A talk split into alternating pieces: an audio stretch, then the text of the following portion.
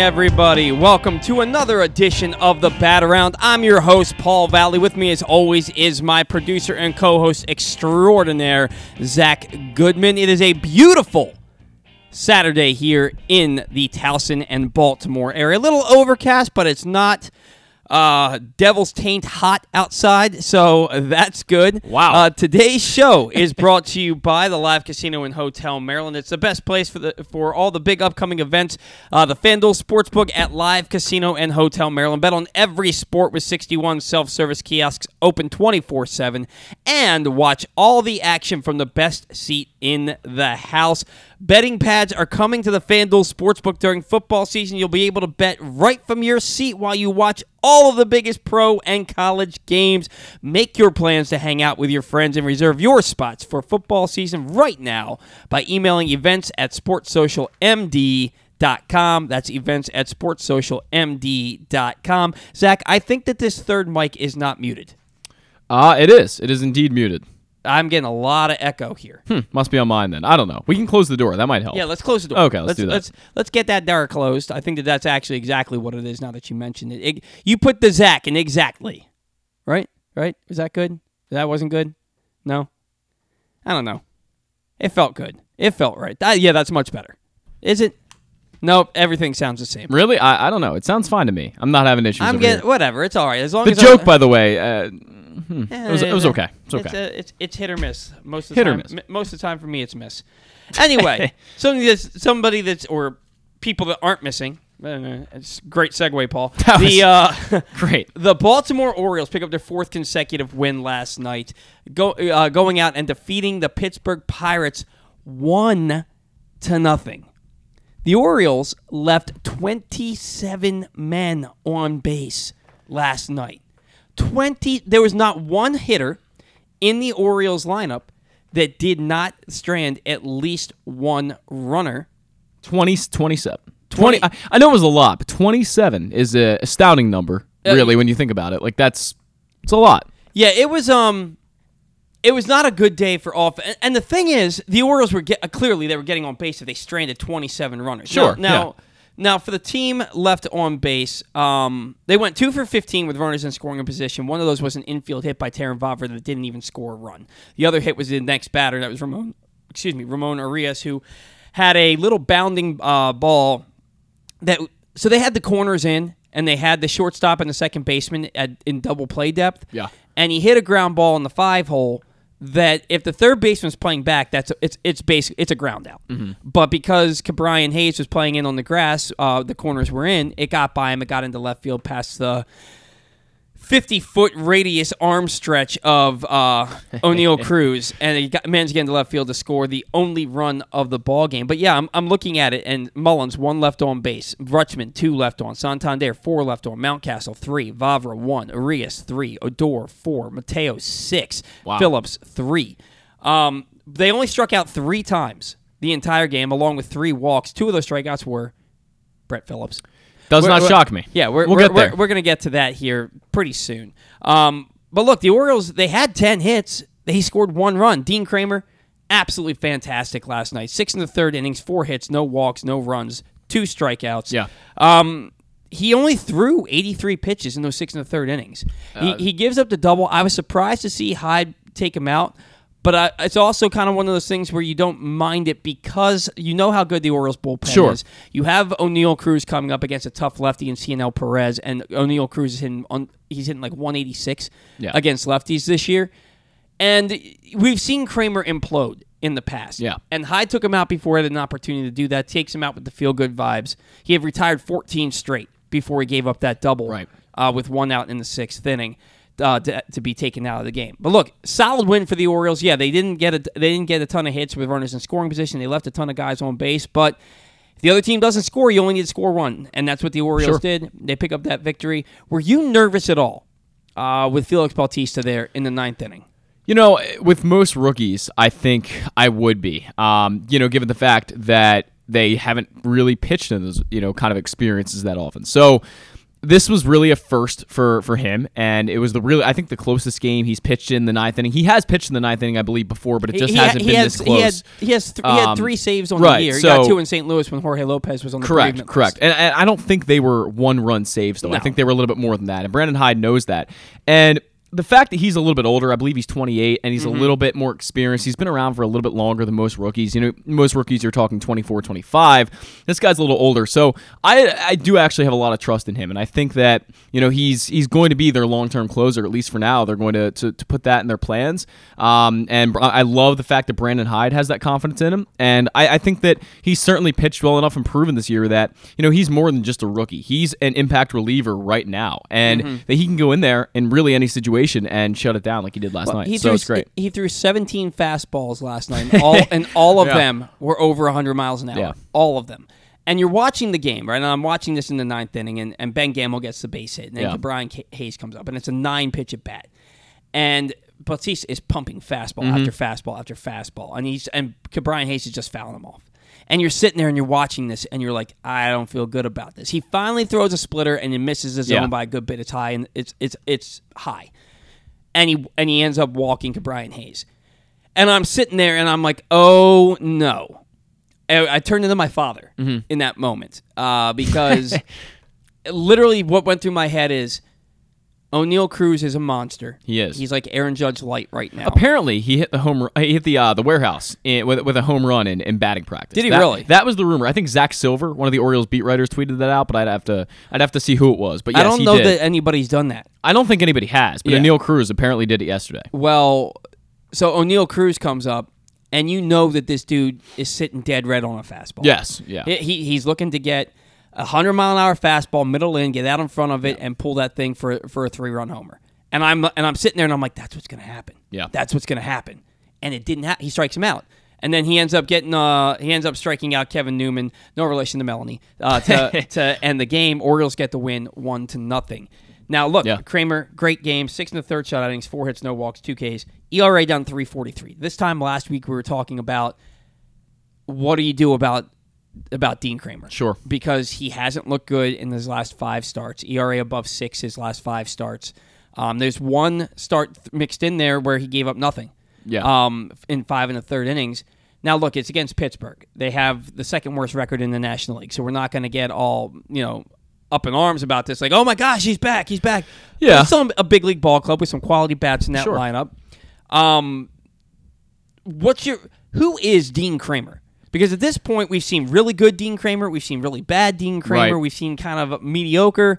Who is this guy? You know, one thing Kremer's known for in the minors um, was to be having a great outing, and then he'd come out in like the fourth or fifth inning, and he'd have a huge inning where he'd just blow up. So 1st Mm-hmm. of all, I want to say I, I really like Brandon Hyde pulling him when he did, because you don't want Dean Kremer to blow up, because when he does, he clearly loses all confidence. I think Dean Kremer is one of the biggest head cases on this team, and I think it's unfortunate, but I think Dean Kremer really thinks about everything way too much and gets in his head about every single pitch, and I think that's one of his key problems. I think that you know, when he starts thinking about things and when he starts stressing, he really turns into a different pitcher than he is when he's calm.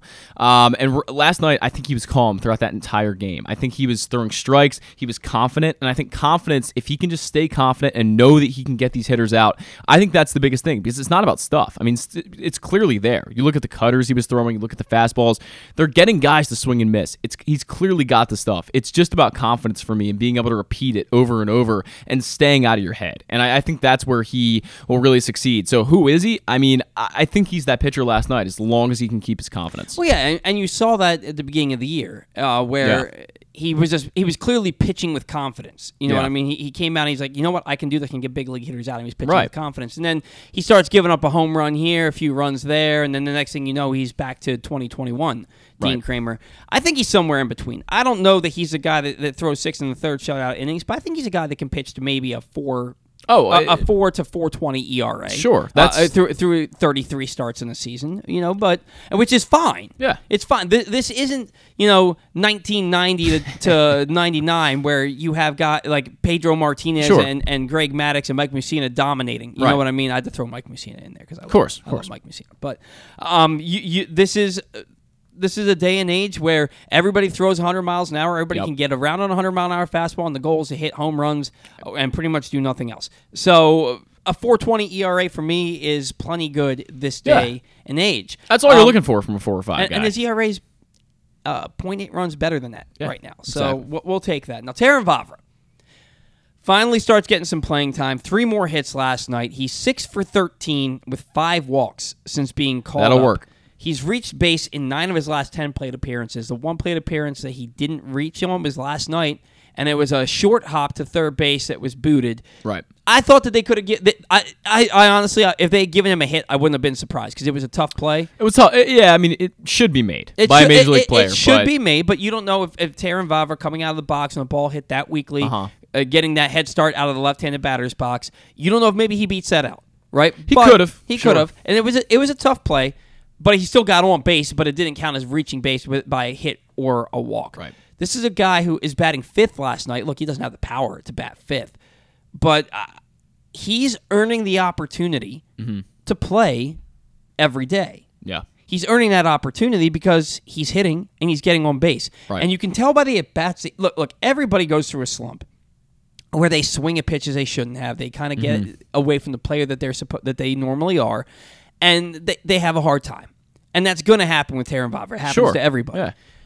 But this is one of those guys you can tell isn't going going to have prolonged slumps Right. because he takes professional at bats. He does. I mean, we look at the discipline of Adley Rutschman, and we talk so much mm-hmm. about that. Two more and walks last night, Right. I mean, he, he just gets on base, and and you look at Terrin Vavra, and it's it's not as good as Adley Rutschman, but it's it's sort of that same kind of thing where a lot of times where he's at the plate, you know he knows the strike zone, and you know he knows what he's doing up there, where he's just not going up there and swinging, sort of like a guy named Ryan Mountcastle at the moment, where you just swing at everything and chase every. He, no, this guy knows the zone, and he has a great idea of what to swing at, and pitch selections up there. So to me, you know, Vavra is a guy who's going to get on base a lot, especially with you know walks. He's gonna he's gonna draw a lot of them. So it's it's great to see, and I'm glad he's finally getting some playing time because Rougned Odor guys, not great. Well, Vavra's, great. Vavra's a career, a lifetime over 300 hitter He in the minor leagues. yeah. He gets on base at around the 370 clip for his career. Yeah. in the minors, maybe higher. I, I could, I think he might be higher than that. Yeah, it's- And- it's high. he- he's that's who he is. Right. Now, look, maybe he doesn't get the same kind of looks that other prospects do because he doesn't hit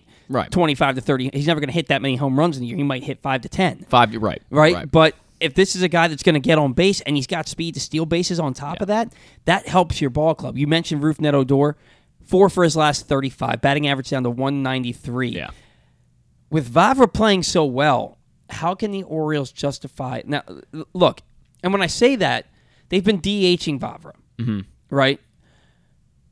I'm at a point now where let him play second base yeah. put Odor on the bench, and let's see what you got. Let's see what you got here.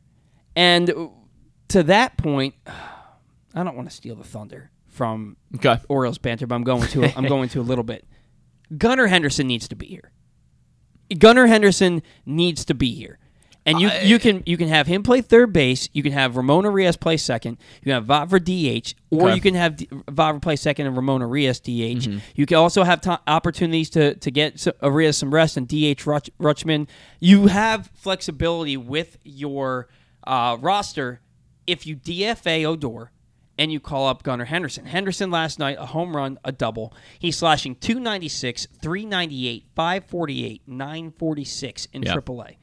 That's pretty damn good. There's no doubt what he's doing is Well, uh, unprecedented. And, and he's only gone hitless in back to back starts once wow. for Norfolk, Wow. and that was July 1st and 3rd. Wow. There's another time where he went back to back games without a hit, but the other one was a pinch hit appearance. He didn't start the game. Okay. He had a pinch hit appearance in the ninth, and he got hit by a pitch. So it doesn't even count as as a, an official plate appearance. Um, only gone hitless back to back games once since he's been called up to Norfolk. I've reached my point where he has nothing left to prove. He has nothing left to prove. And you get him to the big league level, he's not going to do this at the big league level. But you know what Yeah. he is going to do? He's going to take professional at bats. Mm-hmm. And that's what you want right now. Rougned is not taking professional at bats. No. He's he's been a rally killer. When the Orioles were playing Texas um, on Monday, and they had an opportunity to score some runs, he came up in two separate occasions with less than two outs. Vernus in scoring position. The Orioles had already uh, gotten something going in that inning, maybe scored Yeah. a run or two, and got out to kill a rally. And he did it the other day where they where they were rallying, and It was it was at that um the final game against Texas, and he came Yeah. up and the Orioles. What was it? They had that four run or five run inning. And he, It, it- it was a five run inning, and he had I, I think he had two of the outs. I think he did. Yeah, he It- Eh, he's certainly not playing well. I mean, we I think the but for me the conversation between you know getting rid of Rougned Odor and bringing up Gunnar Henderson is two different things. I, I think Henderson he's still 21 years old, and yes, what he's doing is unprecedented. There is no doubt about that. He's performing it at ridiculous levels. However, I'm still in the camp where. The Orioles are not competing this year, most likely. They might, you know, they might make Mike Elias. they might make the wild card spot, but they probably won't. It's unlikely. We don't know. I'm not going to say one way or the other. However, I think if the Orioles were, you know, really competing for either to win the division or if they were, I mean, you know, three or four games ahead in the wild card race and they really had a good shot, I think bringing up Gunnar Henderson would be warranted. But with still being what one and a half games back from the wild card spot now, I I just don't really see the need for a 21 year old yet. I just worry that you know it, it's just too soon. And I think if you throw him in next year, and and Michael Elias has made it very clear that they are competing next year 100. percent They're mm-hmm. going all in. I think he just fits better next year. And I think letting him just take at bats and, and get consistent at bats down to AAA right now is still more important. I don't want to say that he's not ready because he probably is. He's 21 years old, but he's probably ready. I just worry that right now is not the right time because it's still not, you're really not competing for the playoffs just yet. You're really not. Well, well, You might be, but you're probably not. uh, uh, all right. So I think the conversation between Odor and Henderson is different, if that makes sense. Well, they're not going to DFA Odor with nobody to replace him, right? Well, and, they're- sure. and, and they're not going to replace him with an outfielder, right? Right. And they're not Yeah. going to replace him with Richie Martin. Hopefully not. So hopefully not. So if you're going to, they're probably not going to DFA him See, because I- I- Brandon, Brandon Hyde loves does. Odor. See, Westburg would be the better fit at the moment. Westburg's not playing as well. But he's older and he has more experience. And I think right now it, it would make a lot more sense to throw that kind of guy into this team than, than Gunnar Henderson. Maybe I wouldn't be upset if they called up Jordan Westburg, but Gunnar Henderson is the more deserving player. Oh, I don't disagree He- at all. He's the better player, has the higher upside, and he's he's they caught up a 19 year old Manny Machado Mm-hmm. in in 2012. yeah, they did. Oh, okay, and that team went 69 and 93 the year before. Mm-hmm. That team was basically the same record as the Orioles. We're going to get into this in, in Orioles banter. We're going to get into it a lot Yeah. more in depth in Orioles banter, but I'm all about put your best foot forward, right? Yeah. You can't have so, and, and let's talk about Mike Elias while we're at it. Okay, so Mike Elias comes out the other day with the trade deadline. He was talking about the, the Trey Mancini and Jorge Lopez trades, Yeah. and his team was upset about the trades. sure. Um, they kind of saw the writing on the wall like we did, Yeah. but they were still upset to lose good friends, good teammates, and people that were clubhouse leaders. Definitely. And Elias says, I have to work in the realm of probabilities. And while we're Such an Elias and- comment and- right there, and while we're chasing the wild card, the probability is that we're not going to get it. Mm-hmm. You can't say that out loud. You can't say that out loud. And that was as much of the ver- look, Yeah. Look, he's saying exactly what you're saying. and he's pro- Right. Mm-hmm. and he's like literally word for word you're saying the same thing. You're probably not going to win the wild card and we're all probably look the, the the fans that are out there that are all uh, you know sunshine and roses about the Orioles. Um, the same ones that love Rougned Odor because he hit a couple home runs three months ago uh, are they think that the Orioles are going to going to make the playoffs. I think they can make the playoffs.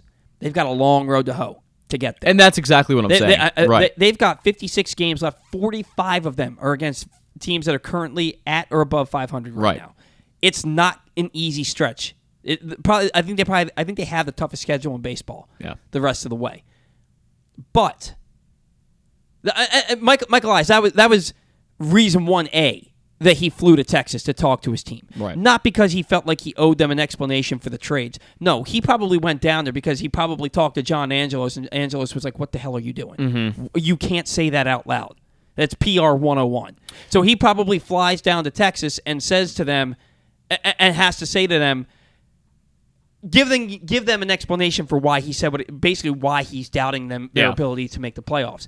And then ha ha ha after that conversation it's blue skies ahead. It's liftoff from here. I think we're in this. We have an opportunity to get into the playoffs and we're we're all in this off season. We're going to go spend money on free agents. Because he said something incredibly stupid. he said something incredibly stupid, and now he has to backtrack. He has to cover his tracks and make sure that his team knows that he believes in them now and in the future. Yeah, it wasn't the best comment. Um, certainly not from a general manager. Um, it's probably a little different from me saying it for. for oh him, no, it's than, one- it's than one from him. hundred percent different. You're, Um, you're a radio talk show host. cr- I He's mean, the general manager of the Baltimore he- Orioles. it, it doesn't set a great example for his players, in my opinion. You, you you say that, and it makes it look like what you said. You're not believing in your players. You're not believing that these guys can do enough to get there. Mm-hmm.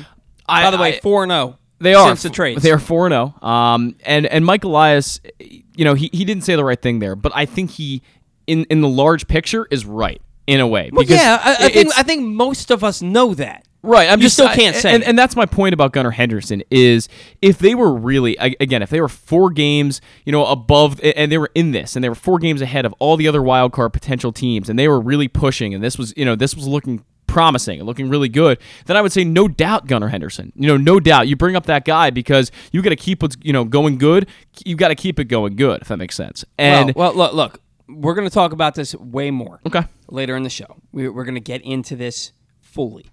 Um, we do only have a few minutes till Stan gets on here. I see your point. Mm-hmm. Gives me a lot to think about in the next hour. um, until we get to Orioles banter when we will discuss this. Um, speaking of which, speaking of what's happening in the next hour, Stan the Fan's going to join us at ten twenty five. You don't have to call him yet. No I'm just I'm just pulling some things up um, Stan the Fan's gonna gonna join us at 10, 20, just a few minutes. Uh, Eric Arditti, um, I believe he's out of town, but he is taking about ten minutes for us today to talk about Trey Mancini, which we're about to get into. And then from the Orioles radio and television networks, Kevin Brown is gonna join us to talk about how much fun he's having covering this team this year. Uh, so that and more coming up on the bat around.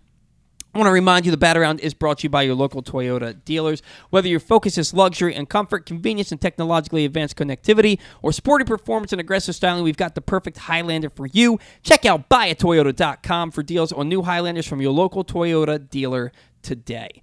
Um, so, yeah, the trades Trey Mancini, Jorge Lopez, and everybody's favorite player, cash considerations. cash considerations actually went to Minnesota and he did he did Orioles get Seth Johnson from Tampa Bay. Their number six overall prospect, number two overall pitching prospect, and Chayce McDermott from the Astros, Mm-hmm. uh, who is their. I think he was their number twelve. He was number 12, overall prospect. Now he's the Orioles' number twelve overall prospect. Pitched one inning last night for North for uh, Aberdeen, I believe, or was it Bowie? it was Aberdeen For Aberdeen, three strikeouts, no hits. He had a great performance. He did.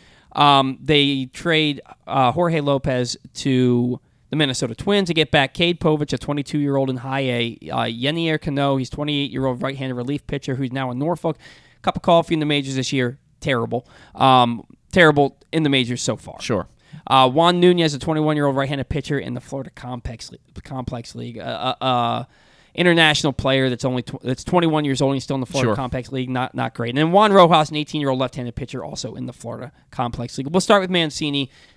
I actually did not hate this trade because No. Trey was leaving at the end of the year.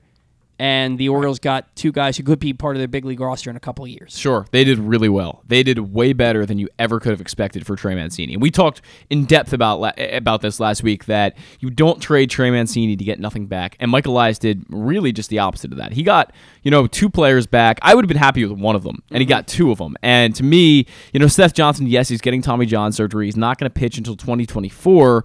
However. Seth Johnson is a legitimate prospect. Like he, he's a legitimate middle of the rotation, uh, you know, kind of prospect. And Chayce McDermott, probably a back of the rotation guy. That's that's kind of what the scouting reports look like on Chayce. But again, um, the the strikeout numbers are good for him. Uh, the, the minor league numbers look good for him. And, I think and- he profiles as a as a reliever. yeah, as a back end it's reliever. it's certainly possible. Um, and he, you know he he's certainly another prospect that again I would have been happy with one of them, and they got two of them. Yeah. So it's way more than you could have expected for Trey Mancini. The Orioles did very very well with this deal. Did you see what Mancini did yesterday? He hit two home runs against the Cleveland Guardians. I did In- see. in- including a grand slam. Yeah. Five RBIs. Yeah. He has three hits for the Astros, and they're all home runs. Yeah. And he's for some reason he's only started two games since being traded there, and he's had a pinch hit appearance in two other games. a lot of Astros fans were like, Dusty Baker isn't starting his, his players they traded for. Christian Vazquez hasn't played much either, so it's yeah, been, it's it- been kind of odd. uh, I mean, when uh, the rich get richer, I guess. But Mancini, Yeah. Mancini's proving to them. I mean, he's had two starts and he has three home runs in those two starts. Yeah. So he, he is so glad to be out of Camden Yards. I bet he I, is. I think he I, I think he's sad to not be playing for Baltimore, but he's happy to be in a stadium where he can hit a he can hit a 400 foot fly ball and it's not an out Hundred percent. or a double, right? Um, the Lopez trade, I thought they could have gotten a lot more. Now, Mike Elias too. Mm-hmm. thinks that Cade Povich is a potential frontline starter in the future, uh, who's, and he thinks he's going to be in Double A later this year. Yeah. So if that's the case, right? If Cade Povich ends up being a guy who fits into your rotation next year, in the second half of next year or in 2024, Mm-hmm. and he's a one, two, or three in your rotation, he's going to be no better than a three because of who you have coming through, right? Uh, if he if he is that guy, the Orioles win that trade, right? But right now they got a 28 year old rookie reliever who is an ERA above nine. Yeah. They got a 21 year old international prospect who's still in the Florida Complex League, Mm-hmm. and an 18 year old who's in the Florida Complex League. I, we, Josh Hader's a more established closer, right? But Oh, when sure. but when you look at what relievers went for at the day at the trade deadline, I thought the Orioles would do way better trading an all star closer, I and they just too. didn't. They just didn't.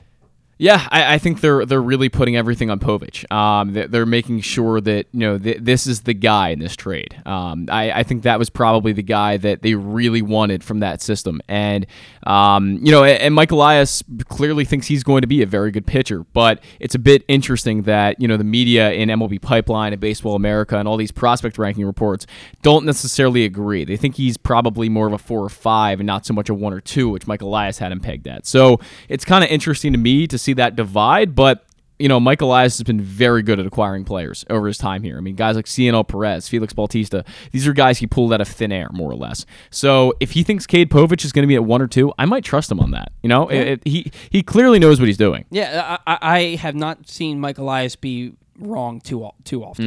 Mm-hmm. Um, so I think that if he likes Cade Povich, I'm willing to give him a shot and, and keep the jury out on what this trade is Mm-hmm. for the time being. Uh, now, the final trade that the Orioles made just before the deadline is they traded cash considerations for Brett Phillips. Yeah, and, and, I, and it's so funny because on Monday when I saw that Brett Phillips had been DFA'd by the Rays, and I texted Stan, I let him know we were on a few minutes Mm-hmm. Okay. behind. Um, when I saw that he was DFA'd, I thought to myself, this would be an Orioles move as recently as last year, yeah, where they go out and sign this guy. Thank God we're beyond that. And then what happens on Tuesday? They didn't even wait for him to clear waivers no, they went out and they uh, traded money for Brett Phillips. When you already have a roster that you had uh, that you had uh, Austin Hays, Cedric Mullins, Anthony Santander, Ryan McKenna, and Yusniel Diaz Right. on your active roster. Why do you need? First off, why do you need five outfielders on your active roster? you don't, right? You don't. And then why are you going to trade for a weaker hitting left-handed Ryan McKenna? Well, that's and, what I- and, and people say that he's a better that he's a better player than Ryan McKenna. He's not. He's really not. He uh, he did put up 2.4 WAR last year. I will say that, but a- it was he- all because of his defense. Well, but no, he had a he had a career year. He he, he hit tw- he hit 12 home runs, but his on base percentage was 300. That's right, not very I, good. I think he hit like 250. Yeah, he, he, he hit like two. Yeah, it was like 220, 250, somewhere in that range. But still, it wasn't great. Like, no, I, I- It was like 220. I, I don't want right. I don't want those numbers anyway. You know, 300 on base percentage, I don't want that. Right. 12 home runs, fine, but 300 on base, I, I don't want that. And I don't care if he's the best defensive outfielder in baseball, which it, apparently defensive runs saved, he is number one in that in that category. I However, don't care if he is. Uh, you ha- if you're going to employ Ryan McKenna and Brett Phillips on the same roster, what are you doing? how are you going to have a lineup that has Brett Phillips and Rougned Odor playing on the same day? It's, it's two automatic outs, r- really. I mean, that's what it, that's what it comes down to. Like, uh, and then he hits the double in his first at bat yesterday. and yeah, it, it was cool. It, it, he, he, it was a, it was a speed double. He legged it out, right? Great. Anthony Santander gets a single on that, right? Yeah. But then y- you know, you know that social media is going to be. Did- like, did you see that? Yeah, Yeah. yeah, Yeah. I took a preemptive strike and put up. A, I've been wrong before, Jiff, um, because I knew it. But then he struck out twice. Yeah, he did. You know, He a- did. and uh, uh, and I'm. But look at I- look, I- people came at me really. when I said I didn't want him on the team. They're like, he's the nicest guy in baseball. He's got a great personality. Chris He's Davis was a nice guy too. Yeah, and one, somebody who I, who I've known my entire life sends me he, he sends me a clip of um like an article Mm-hmm. Of Brett Phillips having a special relationship with this young girl who has cancer, and That's awesome for Brett. a- and Yeah. and you know that she cried when he was DFA by the Rays, but he made a special point to go see her be, uh, you know, and everything, and, and that's awesome. yeah. I am not hating on Brett Phillips, the man. No. High, high quality individual, Yes. and he makes you want to like him. Tons of class. Right? Yeah. Yeah. classy guy, infectious personality, crazy, awesome laugh. Mm-hmm. I get it, right? I get it. I said to the guy, "What do you want me to do with this?"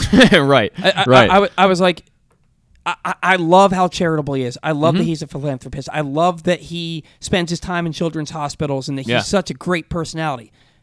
I said, but that has nothing to do with how well he hits a baseball.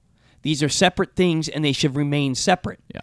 Don't make me feel bad for not wanting a guy who's hitting 147 on the Orioles roster because he's a nice guy. His on base percentage 225 when he was traded to the Orioles. 225. Right. That is awful. I, I That have, is- uh, he is a wonderful human being, and I, Yeah. I have no. If the Orioles traded for him and then put him in Norfolk, Mm-hmm. okay, I have no qualms with that. Yeah. Have him in the organization. Let him be an ambassador. Let him go to these Orioles caravans in the off season and smile and, and, and be a great guy. That's fine. I don't want him playing the outfield for the Baltimore Orioles. Yeah, he, he's a great defender. That's awesome. But when he comes up with the runners on second and third in a one run ball game and the Orioles need a hit and they've already expe- exhausted their other options, yeah. I don't want that guy up. And it's fine if you don't have Ryan McKenna on this roster. If he's your fourth outfielder and the only fourth outfielder, Yeah. again, not having five or six, but ha- if he's the only fourth outfielder on this team, I'd be slightly more. I wouldn't love it, but I'd be slightly more okay with it. I, I'd understand it more. But Ryan McKenna isn't a great hitter. Brett Phillips is a worse hitter. And you bo- employ both of them on the same roster. To me, I I don't see it. I don't understand it. I don't get it. You know, besides the the infectious personality, and, and it's great. You know, it's great that he's a good guy. I love that about him. Ryan Ryan McKenna has a .7 WAR this year. He's hitting 250. Yeah, much better than last year. He's, he's got Yeah. two home runs. He's got two stolen bases. Uh, on base percentage, it's 307. He only has seven walks compared to 41 Almo- strikeouts. almost 100 point higher but, though but, than but, Brett Phillips. But he plays good defense. Yeah. He's got a good arm. And yeah, you, can go ahead and call Stan. He he plays good defense. He's got a good arm, and he's a better hitter, far and away. So what are we doing here? Having Brett Phillips on this roster makes l- literally no sense to me. Uh, we'll see what happens. I can't imagine that they go forward trying in a playoff race with Odor and Phillips both the, on the roster at the same time, let alone the same lineup. A- And again, I get that these guys have great personalities. I get what they mean to a clubhouse and the leadership that they show. But you have to be able to lead on the field too, not just in the clubhouse.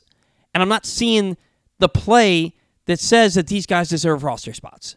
I'm not seeing that play. We've got a great show ahead, for you in just a matter of moments. Again, we have Stan the Fan Charles joining us uh, from Barstool Sports at 11 o'clock. Eric Arditti is going to join us to talk about Trey Mancini. And at 1140, Kevin Brown from the Orioles Radio and Television Networks is going to join us to talk about the Orioles season, how much fun he is having. But right now, as I mentioned, joining us on the line, he is Stan the Fan Charles, and he's live with us here on the Bat Around. Good morning, Stan. How are you? Good morning, guys. How you doing? Really well, Stan, especially since the Orioles are 55 and 51 after that 1 nothing victory last night, just a game and a half out of a playoff spot. And Stan, let's talk about that game last night. Dean Kremer hasn't been great the last month or so, but six and a third shutout innings last night. Only throws 83 pitches, four hits, no walks, two Ks. ERA down to 343 just when I think that he's back to being his the his old self, he comes out and puts up a gem like that. What did you see from Kremer last night? Uh, he, you know, manager Brandon Hyde after the ball game said he thought it was the best game he's ever pitched for him. Uh, I find it hard to totally judge. I mean, clearly he was he had his curveball working a little bit better, uh, and and that's a big assist for him. But the, the lineup that he was facing, I, I it it's tough for me to judge Right. when I see such an inept lineup. You know. And then I mean, that's that- the way you should pitch against. That's the way you should pitch against them. You know. right, and that's that's kind of what my thought process was last night. Was okay, he had a great game, but it's against the Pittsburgh Pirates. Now, look, not to take anything away from the Pirates, they have some good players in that lineup. Yeah. But that's what you're supposed to do. Like you said, you're, if you're a pitcher in the major leagues and you're uh, worth anything, you should be able to shut down a team that has the second worst record in the National League. I, I agree with you there. Yep. Now, Stan, Terrin Vavra comes out last night, three more hits. He has he reached base in the Orioles rookie record seven consecutive plate appearances before reaching base again, but because of an error by the third baseman. All told, he is six for thirteen with five walks since being called up, and has reached base in nine of his last ten plate appearances. He was batting fifth last night, saying he's not going to be your prototypical fifth number five hitter, but this is a guy who takes professional bats and gets on base. Is he making a statement that he deserves more playing time at this point? Um, he's he's making a case for it. By the way, we got a note this morning from Nate Rowan, who's the senior coordinator of baseball communications. In other words, he's a PR. Mm-hmm. He's top PR person there.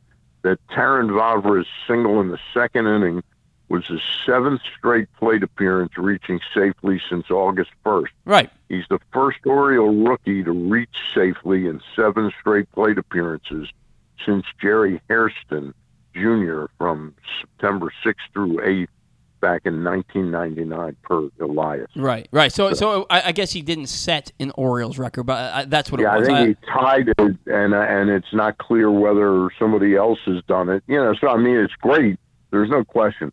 Mhm. Uh, what I like, what I like about Vavra is he's he's sort of in the uh, Rutschman school of controlling the at bat. yep.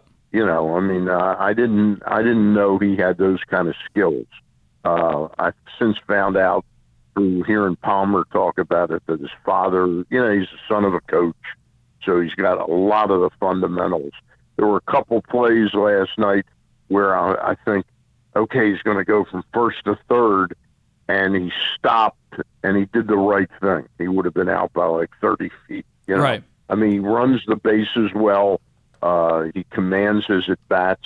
He's a, he's a nice player. You know, you gave up. You gave up. It's funny. I always thought he was kind of the star of the deal uh, for Mychal Givens. We got Tyler Nevin back in that deal, and I'm not. I'm not totally unsold on Nevins, but watching Vavra, uh, I think he was the star of that deal. Well, you know, he Stan- just didn't make it up in in the same pace In his, Nevin did. in his minor league career, and we're spanning four seasons, he's a 306 Mm-hmm. hitter with a 410 on base percentage in his in four Yeah. seasons in minor Yeah. league baseball, and it's translating now to the big league level. Now, look, and we, Zach and I talked about this. I don't expect this to last for him. I, I expect that he's going to go through his his struggles as well. But he takes professional at bats, and that's something that you want in your lineup day in and day out. Yeah. Uh, uh, Stan, uh, and when you look at how the Orioles have handled Vavra so far, the fact that he really hasn't played much of any infield so far, does that kind of do you read between the lines there? Do you think that they don't really trust his defense that much in the infield, or do you think they just think Odor is the better option there? I, I think they feel that uh, you know, and, and I'm I'm not saying Brandon's going to go with his, the seat of his pants.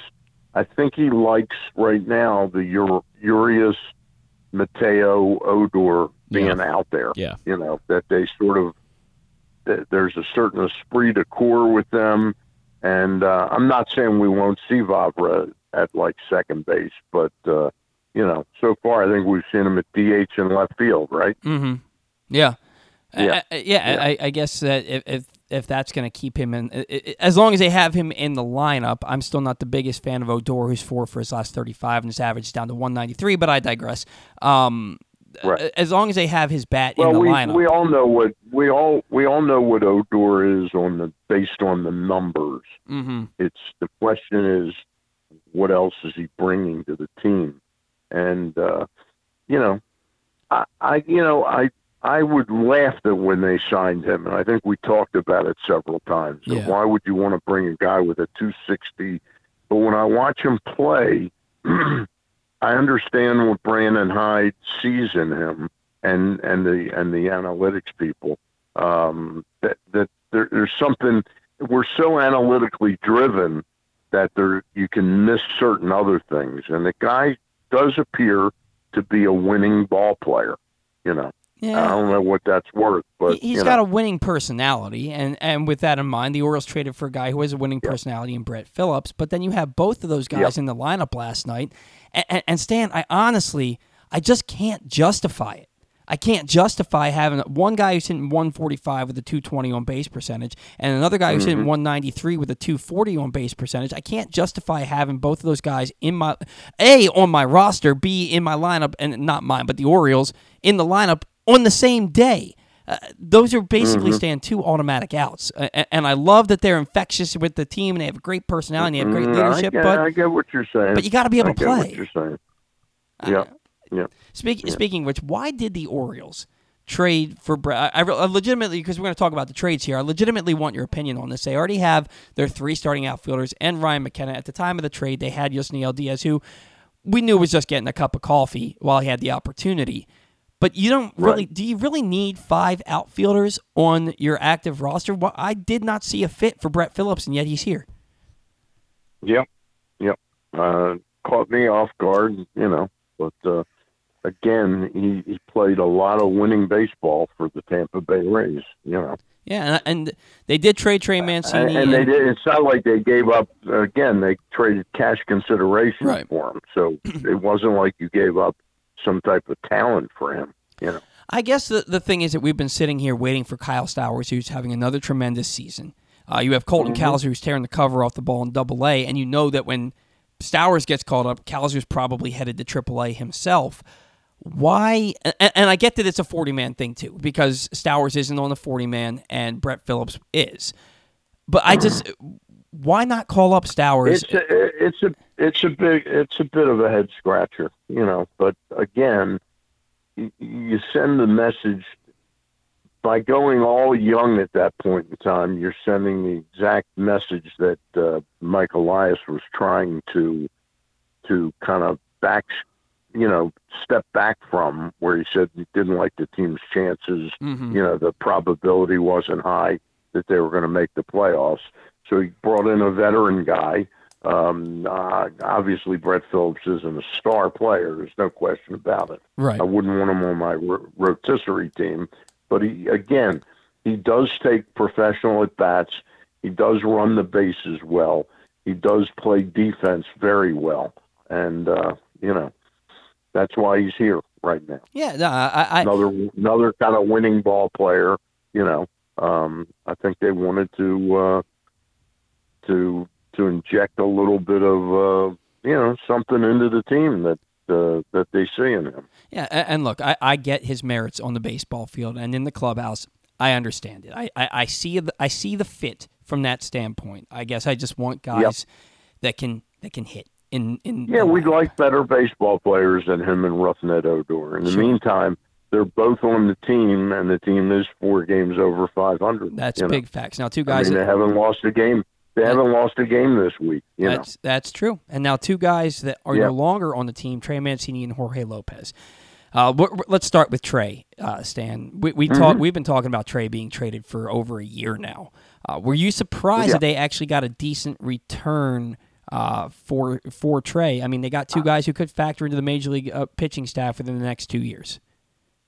Yeah, I I um I think Mike Elias cre- was very creative in uh, you know I'm I'm not sure exactly the machinations uh, how the three way deal came about, Mhm. but I think it was very creative to get a talent as good as Seth Johnson, um, you know, and and the a potential upside on the other guy.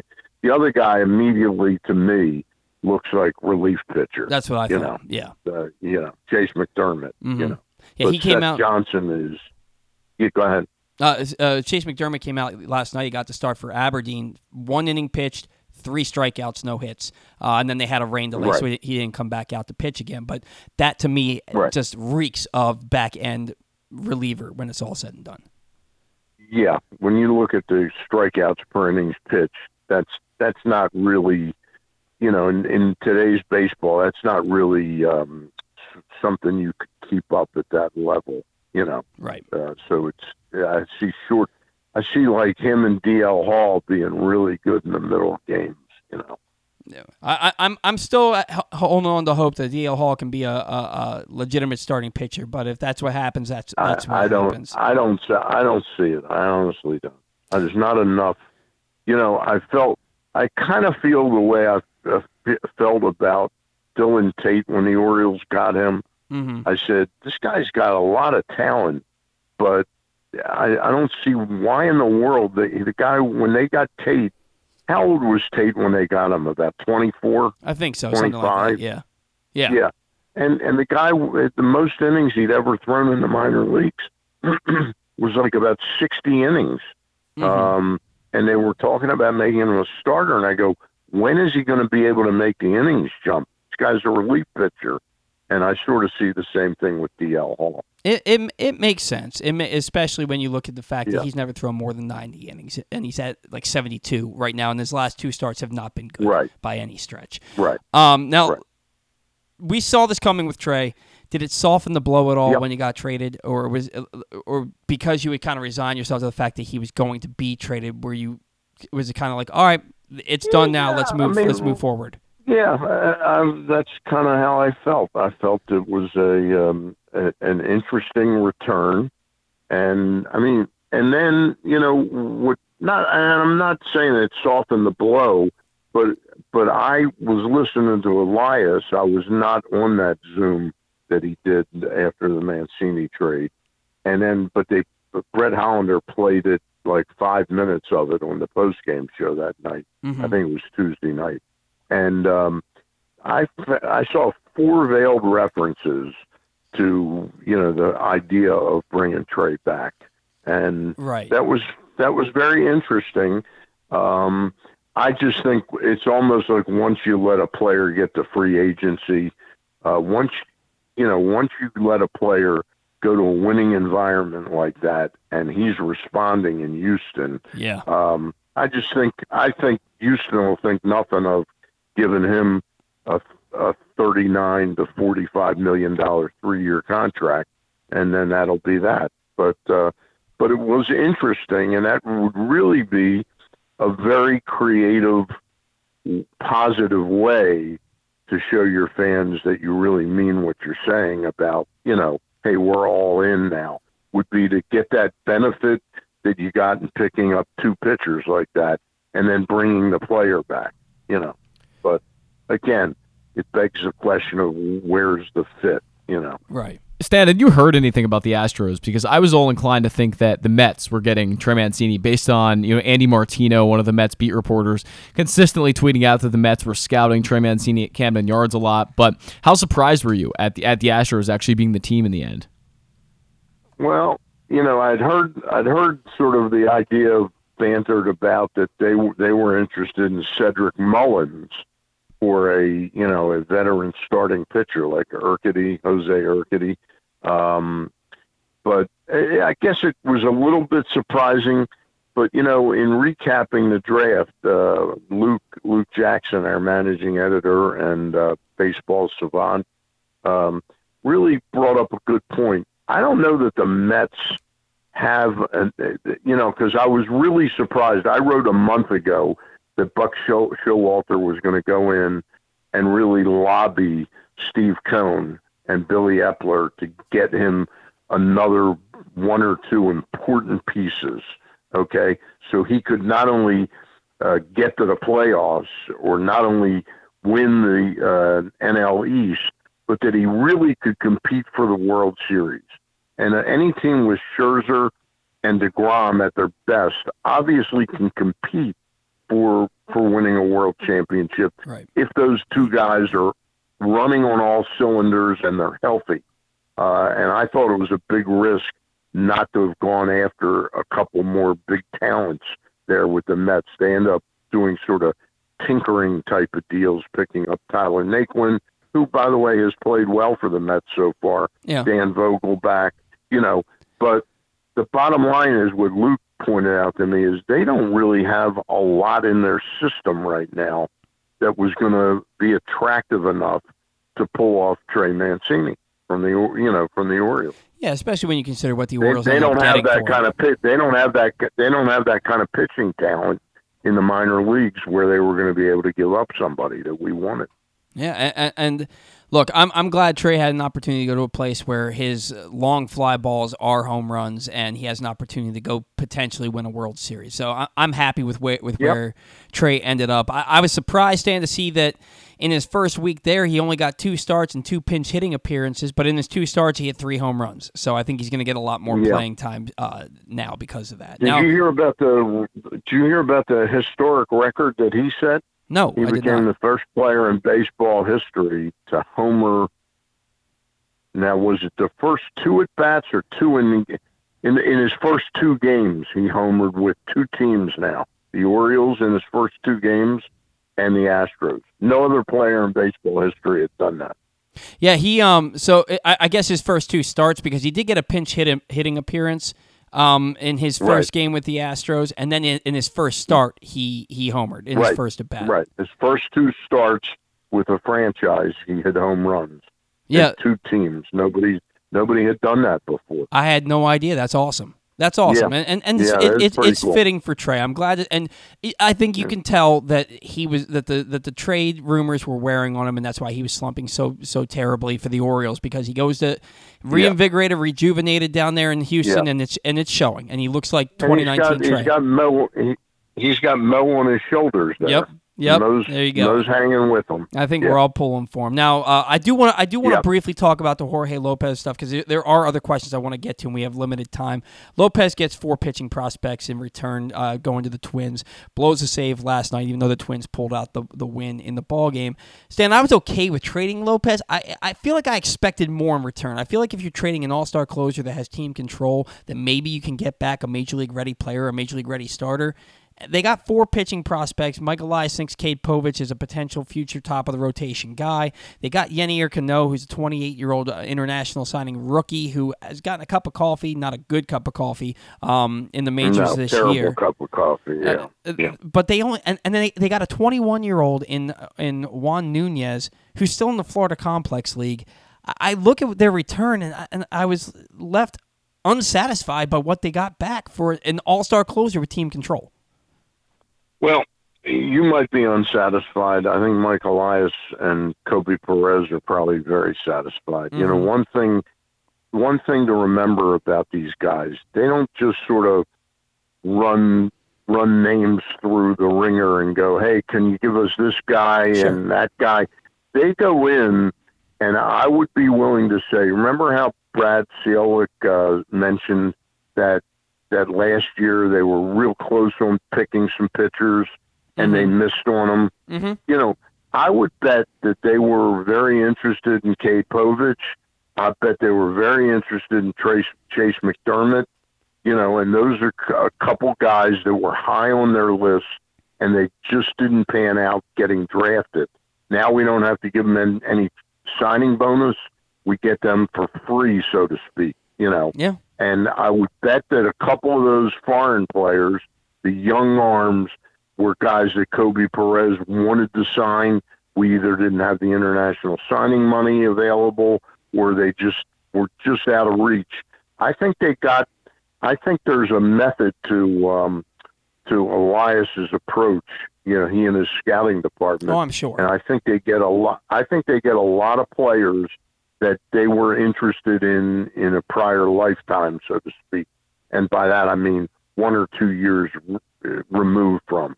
Oh, and they go, "Hey, we can get a chance to get these guys." There's not a doubt in my mind that they have done their homework on everybody that they got that they Yeah. got back. Not not a doubt in my mind. I just I had thought that they And could I'm get somebody who was close to you, major league ready as a I'm- starter. I'm not knocking you, Paul, or, Mhm. or myself. We don't see these guys at all. We do We've not. never We- you- seen. you are know, absolutely Cade correct. Povich. You're absolutely correct. We So, do not. It's I- just I'm, like I'm at the I- I'm at the point with the rebuild where I'm sort of trusting in Elias that he knows a lot more. He and his staff know a lot more, and we'll in two or three years we'll we'll say we can either say, "Hey, I was right what I said on August the sixth," or "Boy, you were full of crap." You know, back then uh, they didn't really know that much more than you or I. You know, here's what I will say, Stan. Mike Elias has done everything he said he was going to do in his introductory press conference. He's done everything he said he was Yep. going to do. He's checked each box in order, and now the, the next is winning championships. And let's let's talk let's talk about that because he addressed that this past week. Now, first of all, you already mentioned it. He said that he works in probabilities, and it's not a high probability that the Orioles win a wild card spot. Um, not the best thing to say publicly uh, when you're the general manager of a baseball team, I, I think. And I think that that was just as much a reason as anything else for him flying to Texas after the trade deadline to talk to his Yeah. team leaders because he kind of put his foot in his mouth there. Now, he comes out after those meetings with his team leaders and he says, the window's open. We have a decade ahead of us of, of championship caliber baseball, and it's liftoff from here. We're going to spend some money this offseason. What does that mean to Stan the fan, Charles?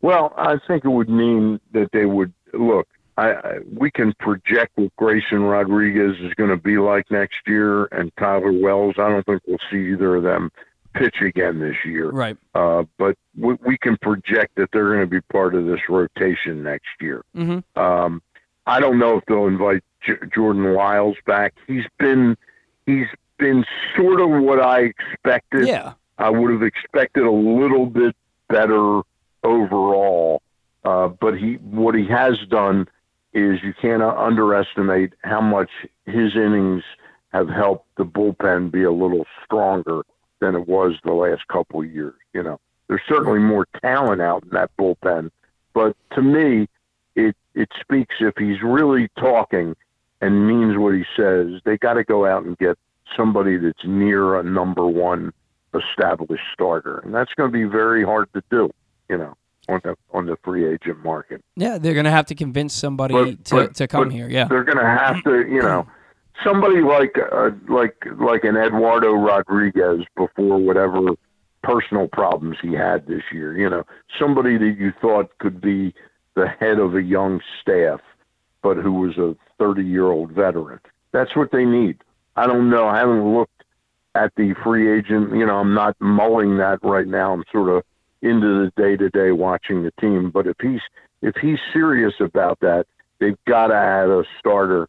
And frankly, I would prefer to be a left-handed starter. You know, because they got uh, they got like six candidates, uh, right-handers. They got Bradish, Rodriguez, Wells, Kremer, Watkins, and Lyles, and they're all right-handed. Yeah, th- there's uh, my, uh, so Carlos Rodon is a guy that comes to mind that comes to mind for me. Um, is somebody who I think is probably going to opt out with the Giants after this year, and he's somebody Yeah. who could be had. But Yeah. but again, this is something that we'll be more privy to and have more information on Look, at once we get to the off season. on a talent level, I'd love Carlos Rodon. I don't think that's going to be a practical guy. I think he's going to be in like an 80, 90 million dollar. So you so you don't think that you you don't think that they're going to spend big money. You think they're going to spend smart money. I think they're going to spend smart money. It's it should be somebody that makes more than Jordan Lyles. Mm-hmm. It should be so, somebody like I'm just going to throw out a name. I saw like what Jake Odorizzi makes. You know, Okay. somebody like that, a little bit younger than that, you know, but somebody that makes maybe 11 or 12 million, like a 23, 24 million dollar two year contract or something like that, you know. Uh, some, Um, somebody that comes in, he, he's he's not the best pitcher in baseball, but he's somebody who goes out there and consistently gives you quality innings. You know, and He he, gives you quality. Yep. he's not going to have twenty quality starts and ten starts where he's out of the game in the fourth inning. Right. I, I, I get Right. I get what Right. you're saying. I get what you're saying. All right, Yep. Sam, we are we are up against it. Thank you so Sounds much like for your you got time. a great today. show.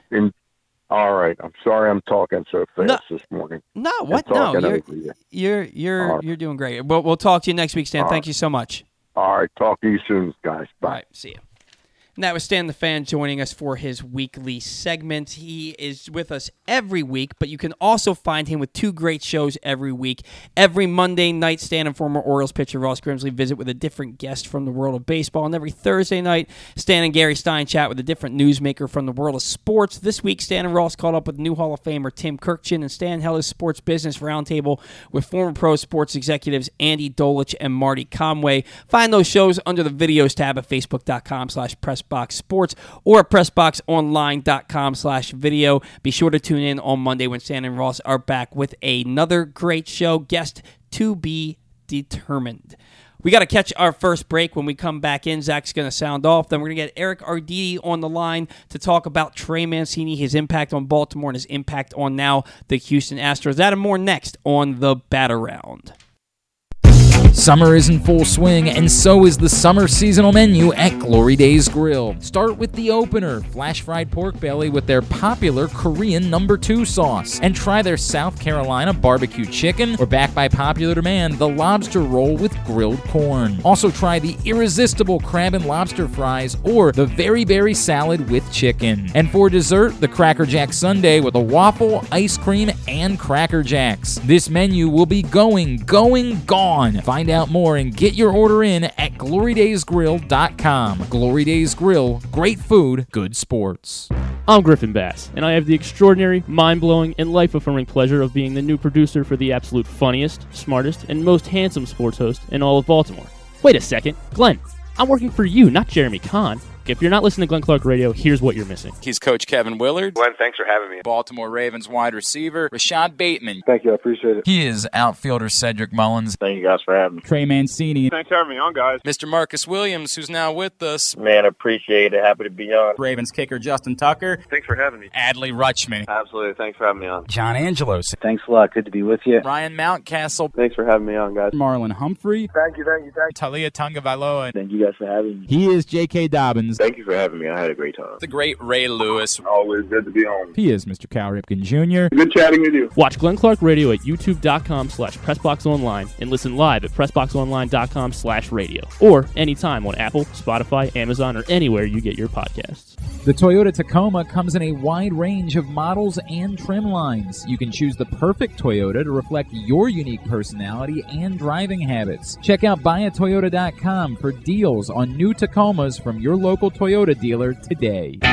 Stan the Fan here, welcoming back one of my favorite sponsors, the Costas Inn. And everybody around Baltimore knows the Costas Inn is a great place to go and grab crabs, steaks, salads, soups, whatever's on your mind to eat in person. But did you know that the Costas Inn has upped their game? They are now one of the premier takeout places in Baltimore. Give them a call now to order your food 410 477 1975. That's the Costas Inn over 4100 North Point Boulevard. Sports fans, the wait is over. The all new FanDuel Sportsbook is now open at Live Casino and Hotel in Hanover, Maryland. This is your chance to win big right in your own backyard. Bet on every sport with self service kiosks and watch all of the action from the best seat in the house. Make every moment more at the all new FanDuel Sportsbook at Live Casino and Hotel in Hanover. Please play responsibly. Gambling problem? Please call 1 800 Gambler or visit mdgamblinghelp.org.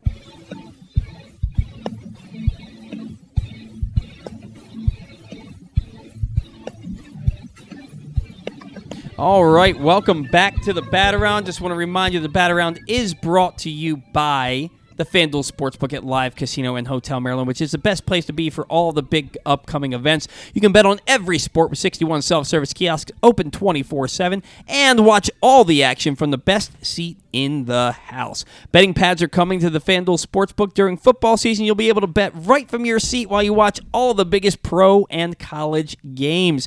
Make your plans to hang out with your friends and reserve your spots for football season right now by emailing events at sportssocialmd.com. That's events at sportssocialmd.com. Zach Goodman. Uh, Eric Arditti said we could take our time, so we're gonna. Sure. I couldn't think of another spot, place in the show to do sounding off. So Zach, what do you got for me in sounding off with Zach Goodman? Sounds good. I'll try to try to make this one quick so we can get Eric on the line. But I think the Phillies made one of the most underrated moves at the MLB trade deadline. They acquired Noah Syndergaard from the Los Angeles Angels for uh, Mickey Moniak, who was the number one overall pick, Moniak, in a number one overall pick in 2016, and a guy named Jadiel Sanchez, who's now ranked number 29 uh, in the Angels farm system. So we saw the Angels, you know, this year looking like they're going to start to go for it. You know, they had Mike Trout, Shohei Ohtani, obviously Anthony Rendon was finally healthy again. So they signed Noah Syndergaard, thinking that you know he was going to be at the top of that rotation, maybe their two or three guy. And was going to be excellent for them. And he hasn't been excellent. He's been okay. His ERA is around in the mid fours. Um, he, he's been fine. You know, his, his WAR is around 1.2 right now it's nothing special, nothing incredible. But Noah Syndergaard has come out and really been reliable throughout his entire career. He's had great years, don't get me wrong, but he's been a reliable pitcher throughout his entire career. And the Phillies are a team that really, if you look at the past three seasons, four seasons, have had good bats. It's just been the starting rotation that's really let them down in the end. You've had guys like Aaron Nola, Zack Wheeler, they're great, don't get me wrong, but it's the back of the rotation where guys just aren't coming through for them. And right now, uh, Zach Eflin, one of their better starters, is on the injured list right now this is a great ad for them as a four or five starter. Noah Syndergaard is going to come out there, I believe, and his first start didn't go great. He he had a few good innings and then imploded in the in the uh, a little later on. Uh, but he's a guy who should be able to come out there and reliably give them innings and be that guy where the Phillies really haven't had that guy um, in, in these previous years, and they just haven't had that reliable starting pitching at the back end of the rotation. There were a lot of good trades in this in this you know this trade deadline where I, loved the Yankees getting Frankie Montas. There were some great moves, but look, this guy should be really reliable, and you gave up basically nothing. You know, if you look at Jadiel's numbers, they aren't very good. Um, his career batting average in the minors is around three uh, two thirty, and his, his on base percentage isn't all that high either. And then Mickey Moniak he's had a few he's had a little a cup of coffee now in the major leagues but he's been basically a disappointment since being taken number one overall and he's a guy who's basically nothing at this point i don't think moniak's really ever going to be anything at the major league level so they basically gave up nothing and got a reliable four or five starter so I, I, love had that no move. idea that Mickey Moniak was a number one overall pick. and he's been horrible Yeah, I, I looked at his numbers. yeah. He's been really bad his entire career. Yeah. I had no idea Mhm. that he was number one overall pick in 2016. Yeah, yeah. I, I, I to me, Mickey Moniak was just a guy. Yeah, like, yeah. Uh, because I've heard of him. I've seen him play a couple of times, Sure. and I've never thought anything more than he's just a guy. I had no no inkling Yeah. of an idea that he was number one He's overall been pick in a, a huge bust. I mean, there were so many uh, in the mid 2000s or 2010s there with you know uh, the Astros pick, picking Mark Appel and Brady Aiken, two guys who Mark Appel finally just made the majors actually with the Phillies, but Mm-hmm. Yeah. two guys that were huge busts at number one overall, and then Mickey Moniak uh, with the Phillies in 2016.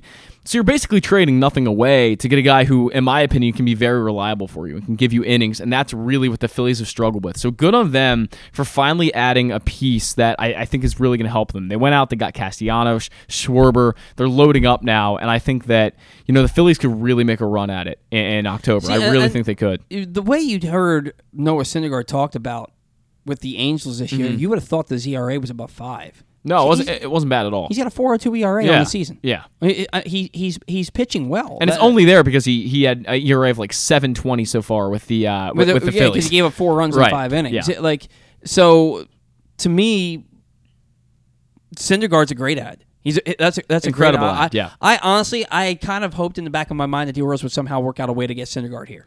I, I don't think they would have done it because he's a rental, but you know he's Right. gone at the end of the year. He, he's due like twenty two million this year. It was an expensive contract for, Right. for what it was, but I, I think that also gives the Phillies an opportunity to extend him. I mean, they can say, hey, you know, want to stick around if he if he ends up being good. And again, this is really what they've struggled with. They just haven't had consistent pitching. Um, you know, Ranger Suarez has been a lot better than expected, though. I'll Mhm. give him that. So Well, the, the the bullpen has always been an issue for them. it has been so. You know, yeah. So, um, but look, the, the Phillies making a run at it. I think they hold a wild. I, they they do. They hold a wild card spot right now.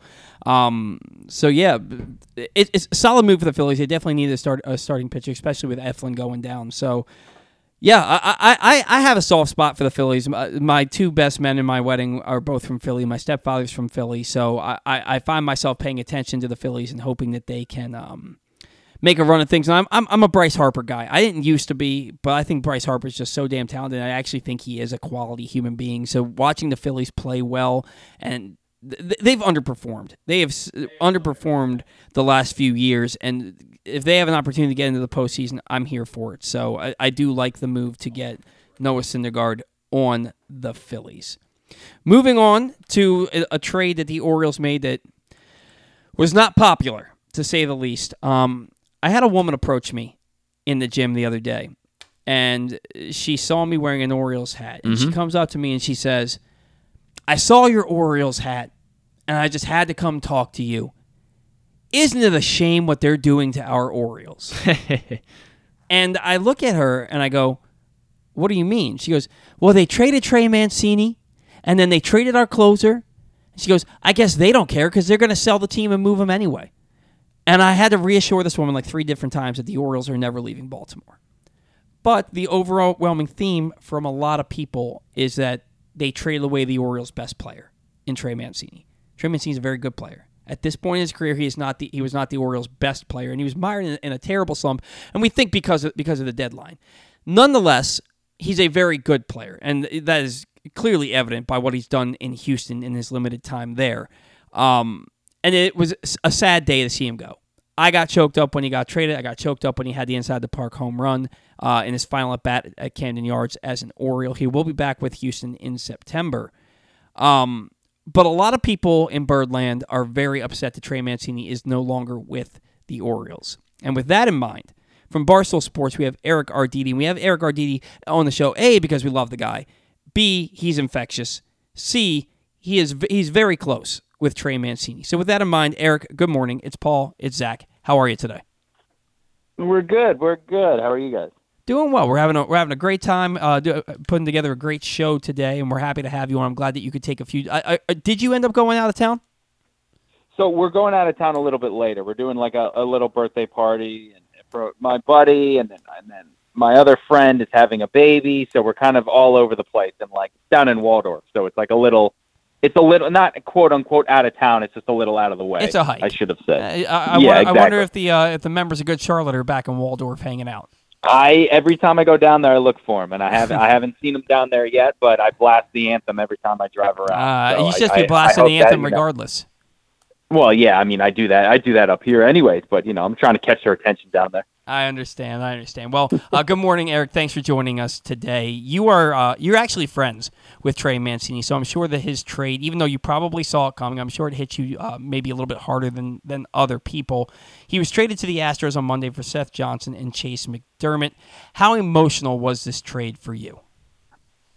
Um, I I'll be honest. I was I wasn't too emotional about it. Um, I was I because again we we all kind of knew it was coming. Right. Um, I think I would have been more um, not emo I, I guess emotional or upset if it had happened at the dead. Like I'm kind of happy it happened on Monday when it did. Mm-hmm. Um, just because like if it would have gone to Tuesday and then we're sitting there at you know 5:30 refreshing and like there's no trade yet, there's no trade. Maybe maybe maybe he's going to stay. I think he's going to stay.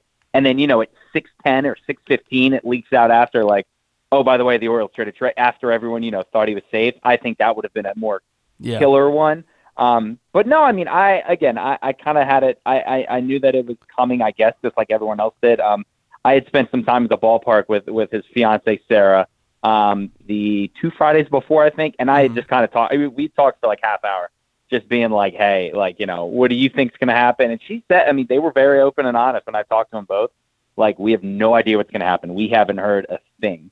And I, you know, and I believe them. She said, you know, we want to stay here, and he he echoed the same thing to me. Like he was like, I love this place. You know, I texted him after the inside the park home run, and he said, you know, and and I believe him when he goes, I don't know what's going to happen. I truly don't. But he goes, if that was the way to go out, like, I mean, what what a perfect way, you know. And, and again, everyone said it. It was all over Twitter with Sanzi in the stands on Mo Gaba Day. You know, his last, you know, at bat. I mean, it was it was just it was unbelievable. And shout out to Josh Lowe's face for being hard enough for the ball to bounce away that far. Um, but yeah, I mean, it was it was it was definitely an emotional couple of days. But again, I, I part of me for some reason, like when he when it went on Monday, I went, you know what, good. And again, because he went to the Astros, Right. which listen, I know a lot of people are still hung up on the the sign stealing and blah blah blah. And I I tweeted right away. I said we're all Astros fans, and I had Orioles fans be like, I'll never root for them. And I go, did you root for Jay Gibbons and Rafael Palmeiro and Brian Roberts and Nelson Cruz? And they said, yeah. I said, well, guess what? They cheated too. So, you know, I'm like, what, what are we doing here? Like, number Yeah, one, it didn't affect us. Uh, Right. You know, it, it- who, like, I'm like, who cares at this point? But I, I, and I was talking to some people this week where I said, if the Astros win a World Series, I think we should petition to get a banner hung at Camden Yards that's like a Trey Mancini World Series champion with like not an asterisk, but you know, we'll we'll, hang it up somewhere. Well, especially when we send Trey there and he immediately hits three homers, including a grand slam in his first two starts with the Astros. I mean, I, the fact that he's only gotten two starts after being traded there last Monday kind of blows my mind. Um, but look, three hits with the Astros and they're all home runs. You can't beat that. Now, have you had the opportunity? Oh, by the way. I'm so over the whole cheating thing, the whole the whole sign stealing That's- thing, because yeah, I, I'm I I got over it two years ago. It's like, yeah, all right, that's fine, whatever. You right, know, it happened. Yankees fans are like, "Oh, that should have been our World Series." You all were cheating too. Literally, Mhm, all the teams mhm. in baseball were doing something to get the upper hand on the other team with sign stealing or, or banging on a trash can or whatever the hell it was. The Yankees were right in the middle of it too, and you can't tell me that they weren't. They, they they were found to be. Same with the Red Sox. Uh, so I don't want to hear it. The- Every team was doing something. If the Astros win a World Series this year and Trey Mancini's on that team, I will be fired up for Trey, one hundred percent. Absolutely. And again, I me who knows? Maybe the or- the Orioles could have been cheating. You know, I, like like we said, I think every team does something, and I'm sure Mhm. if you ask guys around the league, they will say the same thing. Not everyone is. And and I get. I heard someone say, and it was kind of a good. You know, I I kind of like this benchmark where back in you know 2019 or whatever when it came out, they said, listen, everyone steals signs, everyone does it, but when you're putting equipment out to steal it, that makes it different. And I was like, that I agree with. Right. But when yeah, I, I'm I'm with you. When people are like, "Well, my team never cheats," and it's like, buddy, they probably have. And again, you rooted for cheaters. You you you know you you, you cheered these guys, and again, they cheated. So I, I I'm with you. It's like, dude, every team is cheated doing mm-hmm. something. Whether it's, I mean, there could be a billion different things they do, but yeah, I, I'm with you. It's like Yankees fans.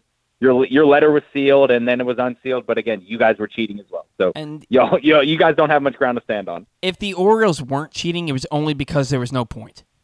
Like legitimately, Yeah, there was no, there was no point for them to be doing it because they were so bad. At what, what, what would have been the point in that? Now, have you had an, have you had an opportunity to talk to Trey since the trade? Yeah, I texted him. I think Thursday. I I because I, I didn't want to overwhelm him. Um, you know, with everything that had happened on Monday, I, I, I gave him a couple days, and of course, then he hits his. I text, I think it was the day that he hit his first home run, so maybe that was Wednesday. Mm-hmm. Um, and yeah, I just said, you know, hey man, I was like, hey, I wanted to give you some time. Um, again, just kind of reiterated, like, you know, I know you know, but like what you meant to Baltimore and the fans and and all that stuff. And Because like there, I mean, there's a bunch of stuff I've shared it on my personal Facebook and what you've seen and and um and, and my Instagram. But I mean, he he would text me before every season, and, and my my brother has special needs, and he would just say, hey. Whenever Alex wants to come out to batting practice, you know, let me know. We'll, I'll leave two batting practice tickets for you That's he's awesome. done stuff like that. Like he's, I mean, you know, I, I have a, I took a, my dad took a video a couple years ago him giving my brother a signed ball before one of the games, and and again, like just all, all stuff that was very unprompted. And, and again, I would tell him like I'm not going to put it on Twitter. I, I, it's more personal and. um you know, just, just just some cool memories that we have between us. Um, but yeah, I, I texted him and I just said, you know, you know what you did for my brother and and how you treated him. You know, when you would see him and and you know Mo especially. Um, I was just like, I, I want you to know that the city loves you, the fans love you, you know, the team will, you know loves you, and you know you're an Orioles Hall of Famer, I'm sure. And you know, I, I I think I ended it with, you know, I'll see you back in here in September and go win that ring in October. Yeah, I, I, I think that that, that stadium is going to be packed uh, when the Astros come to town It- it- for some of the games. Maybe not all of them. It really depends on if the Orioles can stay in this thing. We'll get to that here in a second. But Trey coming back with the Astros at the end of September, I think it's going to be a pretty packed house to welcome him back. Now, the return that the Orioles got for him, Seth Johnson, who just had Tommy John surgery, so he- he'll probably miss just about all of next year, and Chayce McDermott, who looks like a back end reliever to me, which is the the fact that they got two guys that can help this team at any point. Uh, were you keen on the return, considering Trey is basically a two month rental? Yeah, I mean, I, I think again, I'm not, I wasn't diving deep into like, well, he was ranked this with this team, and he was Mhm. ranked this, and and here was a scouting report. I, I leave that to, to the other people, the guys who are really good at it on Twitter. And when I was seeing people be like, hey, you know, that was the number two guy in the Rays system, and this guy was, you know, really good with the Astros. And I was thinking, okay, like that's that seems to be, you know, every every article I read or every tweet I saw was was very high on the return. And I mean, you and I know that God knows how these guys are going to work out. They, he Right. could get hit by a train tomorrow, you know. and and and he'll never turn out to be anything. But it's like the the the it seems like they got two pretty good again pitching prospects for a guy who's likely going to be a two month rental there. So that I think that did help lessen the blow. If it was like oh they got you know a 17 year old in the Gulf Coast League and they got you know a 24 year old guy who hasn't been able to you know break a ball or something like that you know like Right. I, I I was very I was very happy with what I was reading because again I had no idea who these guys were before Monday around 4:30, but I, I was I was very happy with it. And again, it's it's I guess you know we'll see we'll see him after he's done with his Tommy John because I guess he got it down in Dallas right when um who's it Zach Peak got his Yeah. Peak Yeah. Yeah. no yeah yeah The same So, sur- yeah, I the mean, same again, surgeon I- did both of them on the same day, I think actually. I I wonder he got that he got that Orioles or I, get, I wonder if he gave the Orioles a discount like a two for one or something. Like a But- little, little Yeah, Costco yeah. Tommy John surgery. Yeah, who knows? You know, they they may have it set up like that, but yeah, I, I again, I think it definitely helped lessen the blow of of losing a guy like Trey, um, where where all the return the, the return on that seemed to be pretty. People were people were definitely um, happy about the return that they got. Yeah, no, I, I was I was surprised, and and, and you kind of uh, alluded to this. Once Trey was traded, for me, it was like it sucks that Trey's traded, but we we've seen this coming for over a year now. Now you're at the point where it's like, all right, the trade has happened. Let's push forward. The Orioles are in a, in a playoff chase now. Is that kind of your mentality? Yeah, absolutely. I mean, I, I get it that the team, you know, it, it, it, it sucked, and and you saw the quotes from that that Monday in um, Mhm. in Dallas or in, in you know wherever they played at in, in Texas, and you know Mountcastle straight up said this sucks, like it sucks, and and everyone is thinking the same thing, and then they went out and they played an awesome game, Mhm. and they you know they smoked the Rangers, and it, it, it just I mean, again we we've seen his chemi- Trey's chemistry to the team. It, I mean, it was great. I think taking him away, I you know, it's not like guys are hanging their head, kicking stuff in the locker room. I don't think going, what are we going to do now? I think that they, you know, I think that they have a good core of guys, and Trey was part of that core. But again, I think they weren't blindsided by it. I, I'll, I'll Right. say that it's not like they got the rug taken out from under them, and they're sitting in the locker room going, what are we going to do? You know, I think you got guys like Hayes and Mountcastle and Mullins who said, listen, guys, we you know we still we still got a job to do. And it may have been different if they were 25 games under 500 Right. and they went whatever we just lost our leader you know let's go out and let's let's play these guys and whatever happens happens. I i, I like to think that someone you know not not made a speech but kind of said hey guys listen trey's gone. It sucks. We loved him. We got a job to do. Look we're x amount of games out right now. Let's keep this thing going. And that's you know that's that's what they've done since that trade happened. So I, I think that does speak to kind of the, the core guys they have. Hayes seems like a guy like that who, who will kind of grab a situation and, you know, really, eh, you know, tell guys to buckle up or, you know, let, let, let's get this going. So I, I'm, I'm very encouraged with how they're playing. Um, and again, I, I, it sucks because, and I, I'll say this, I will be paying attention to Astros games all year, all year long. Oh, absolutely. But that doesn't take, that doesn't take away from, from, you know, my fandom of the Orioles. Like I'm, I'm, you know, I got multiple screens, baby. We can watch, we can watch as many games as we need There to. you go. So, like, you, you know, the the Orioles still have a job to do, and, and like we said, I mean, they're they're playing as well as they have this year. So, I, I while it sucked at the beginning, like you said, you know, there's something to do, and and their job's not done, and might as well keep this thing going. And speaking of that, 55 and 51, game and a half back of Seattle for the third wild card spot, two games back of Tampa Bay in the division, four games back of the Blue Jays for the top wild card spot. Look, Eric, they have 56 games left, and 45 of them are against teams that are currently at or above 500. Can they realistically stay in this race? I think they can. Um, I, I really do think they can, and I, I don't know the record of of them versus teams, you know, 500 or better, but it seems like they kind of play those guys pretty decently. It, it's the it's the bottom team, Detroit, and it's it's it's it's um, uh, Oakland, and it's you know those teams that they kind of flounder to. Who who's the one who just Cincinnati? You know, it's like those are the teams that they kind of not lay down against, but they just they don't they don't play very well. It seems like they again they kind of get up for those big series, and we saw we saw that kind of starting you know two years ago where they'd steal a uh, series from the um, they'd sweep the Astros. Was that last year when they swept them at year, home yeah. or two years ago? That was last year. Yeah, you know, it, stuff like that. So I, I don't know. I, I definitely think they can stay in this. Um, I mean, a big thing. It just depends on injury, you know. And I, we're all still waiting on the you know, Tyler Wells kind of um, time frame. I know he said yesterday that he felt good, which is great. Mm-hmm. Um, but you know, I mean, it, barring any injury, I don't see why they can't. Again, I mean, uh, you know, we've kind of held our breath all year, going, "Well, this can't last." You know, they'll win ten in a row, but they may lose seven in a row. And it's like, at this point, I'm like, uh, you know what? I don't know. I don't know if that's if that's going to happen. I don't. That letdown may not happen Uh, just because of again, how, you know, they're just so good right now. Uh, Eric, I'll tell you the 2020 the 2012 Orioles were 55 and 51 also after 106 games and then they went what was it uh 38 and 6 38 and 18 the rest of the way. So Mhm. you know th- th- this is an opportunity for the Orioles to kind of say, "Hey, we're here. We we're these are the teams that we have to get past to get into the playoffs anyway. So this is who we want to play right now." And it's going to be a fun 2 months for for sure, for sure. Oh, absolutely. And again, a lot of those teams that they're playing, again, um, Toronto, Tampa. As I know they only have three, I think three or four against the Yankees left.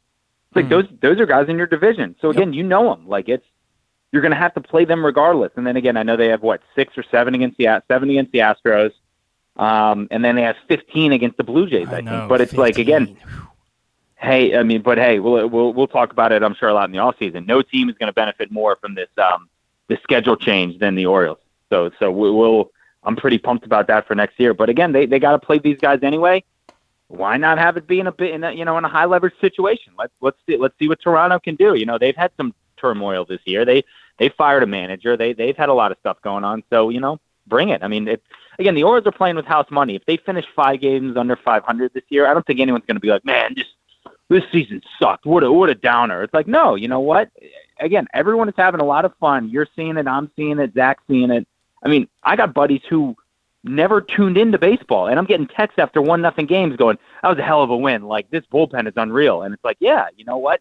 And again, all the similarities to that 2012 twe- team because that 2012 team did the exact same thing. It Yep. brought back a lot of the people who who had kind of soured on them and and tuned out on them. So I'm again, I, I'm excited, like you said, for the next what is it, 50 games left, 55 games, something like that. It, it's going to be uh, it'll be exciting. Yeah, it, it, it feels it feels good to be an Orioles fan for the first time in a long time. Eric, thank you so much. I do want to get you back on the show here in the near in the not too distant future when we have a little bit more time because I do want to talk to you about Mike Elias's comments about liftoff from here. Uh, but we'll save that for another day. Have a great weekend. All right, thank you so much, man.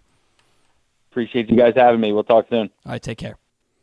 That was Eric Arditti from Barstool Sports. Maybe, maybe the number one Orioles fan joining us. I think we got to give him that distinction. Yeah, I think so. Like I, I put myself up there.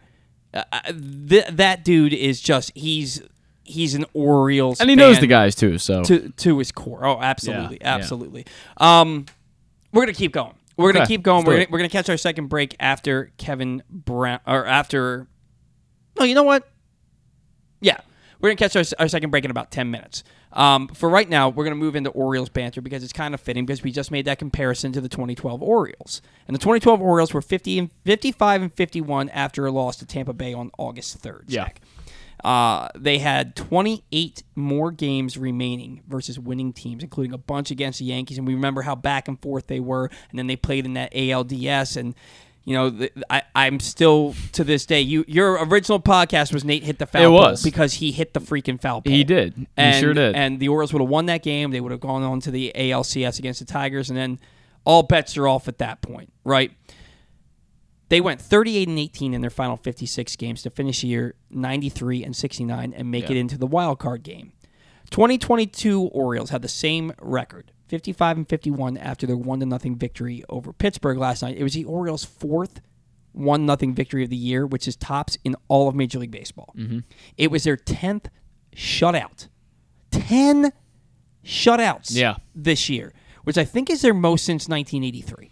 That's I, I, I mean, unbelievable. uh, t- ten or maybe no, I'm sorry. It's their most one nothing victories since 1983. Okay. But ten shutouts is pretty damn impressive. It's really 10. impressive. I mean, when you, especially when you put it in the context of what they were supposed to be coming Mhm. into this year. I mean, how it, the- changes uh, everything, really. Historically bad pitching staff last year, and now this year They have 10 freaking shutouts and four 1 Right. nothing victories. I mean, I, I, I don't know. I haven't really dug into it yet, but I wonder how the pitching staff as a whole compares to other years in Orioles history, where this one would rank. Um, when you The- look at the- team ERA, I mean, I would assume it's towards the back, but it's not that far down. I, I, probably in the middle. Okay. prob- I mean, Yeah. you also have to think about how how good the Orioles Well, pitching sure. staffs were from 1966 to 1983. They certainly do not have four 20 game winners this year, but they do have a formidable pitching staff, at least. That's what I'm going to call it. Formidable. their, their, their bullpen ranks up there. It does, Their, it their, does. their bullpen is up there. I, I, the the the reason one of the main reasons that the 2012 to 2016 Orioles were so good Mhm. is because their bullpen was phenomenal. Yeah. And, and if you look at the 2012 Orioles, I think they had six relievers with an ERA sub three. Yeah, Um, probably right. a- And the this team has three relievers with an ERA sub two. yeah. Right. incredible. Um, the difference here is again, we said that the 2012 Orioles had 28 more games versus winning teams. Yeah. The Orioles 56 games left this year, 45 against winning teams. 45, including a lot. 15 against Toronto. It's going to be like Toronto every like three series. Oh this my point. gosh. Yeah, it's going to be a lot So- of Toronto. I look at this team and can they play competitively the rest of the year? Do, Sure. Do, do I think they can put, they can finish above 500, at or above 500? I absolutely do. Can they get into the playoffs?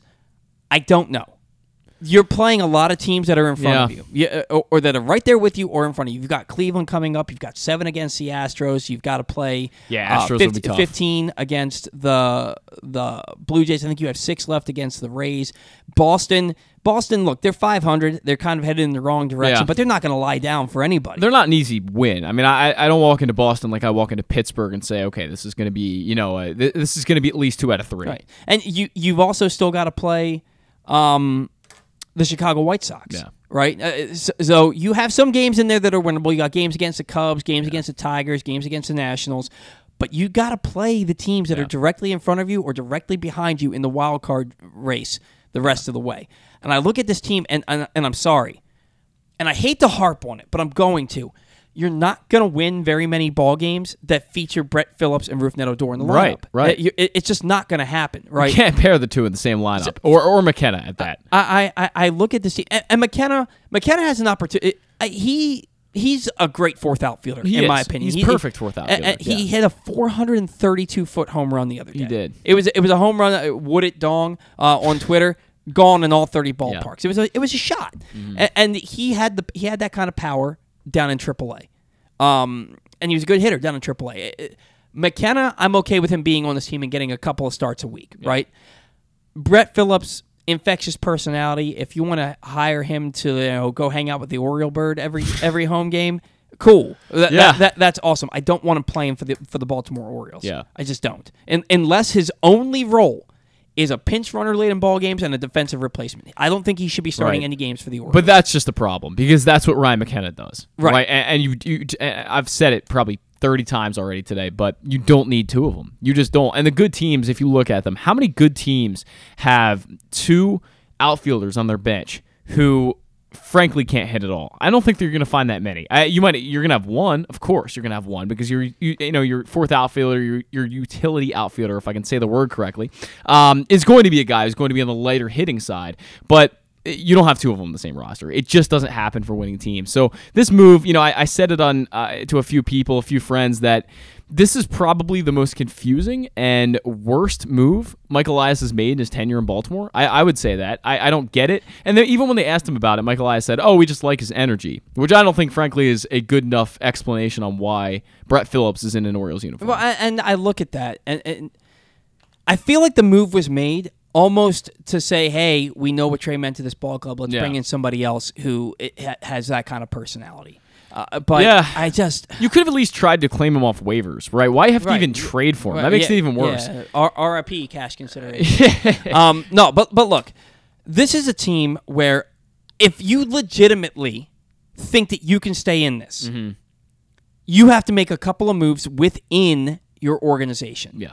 And the first move I'm making on t- on on Monday is calling up Gunnar Henderson. I'm calling up Gunnar Henderson and I'm DFAing Rougned Odor. Rougned Odor's four for his last 35. He's got a 193 batting average. Do you have his numbers in front of you? Um, no. I don't. I don't have his numbers. But, I mean, they've been for the past two months or so, or really the past month, they've been incredibly terrible. Well, they've been incredibly terrible the entire year. He only has one. He only yeah. has one month this year where he's hit above 200. There was a point in May or June though where he wasn't so awful. yeah, in and- June he still only hit Yeah. 208. Mm, not good. Okay, but for the year, for the year, Rougned Odor. Is slashing 193, 253, Mm-hmm. 365 with an OPS of 618. And I could live with the 193 if his on base percentage was like 315 even, but 253, and then you're looking at only a slugging percentage of 365 for a guy who's supposed to be, you know, one of the better power hitters on this roster. It's just not good across the board. It's not good across the board. When did his last home run? I can't remember that. I think his I, think his don't last know. home run was on July 3rd. It, mi- It- was it- it, one of the walk off ones that he No, hit? it wasn't a walk off Okay. homer. He hasn't hit a walk off homer since May. Okay. It, it was on July third. It gave the Orioles a one to nothing lead. It was a ball game that they won. It was a, it was uh that game against it was the the final game against the Twins.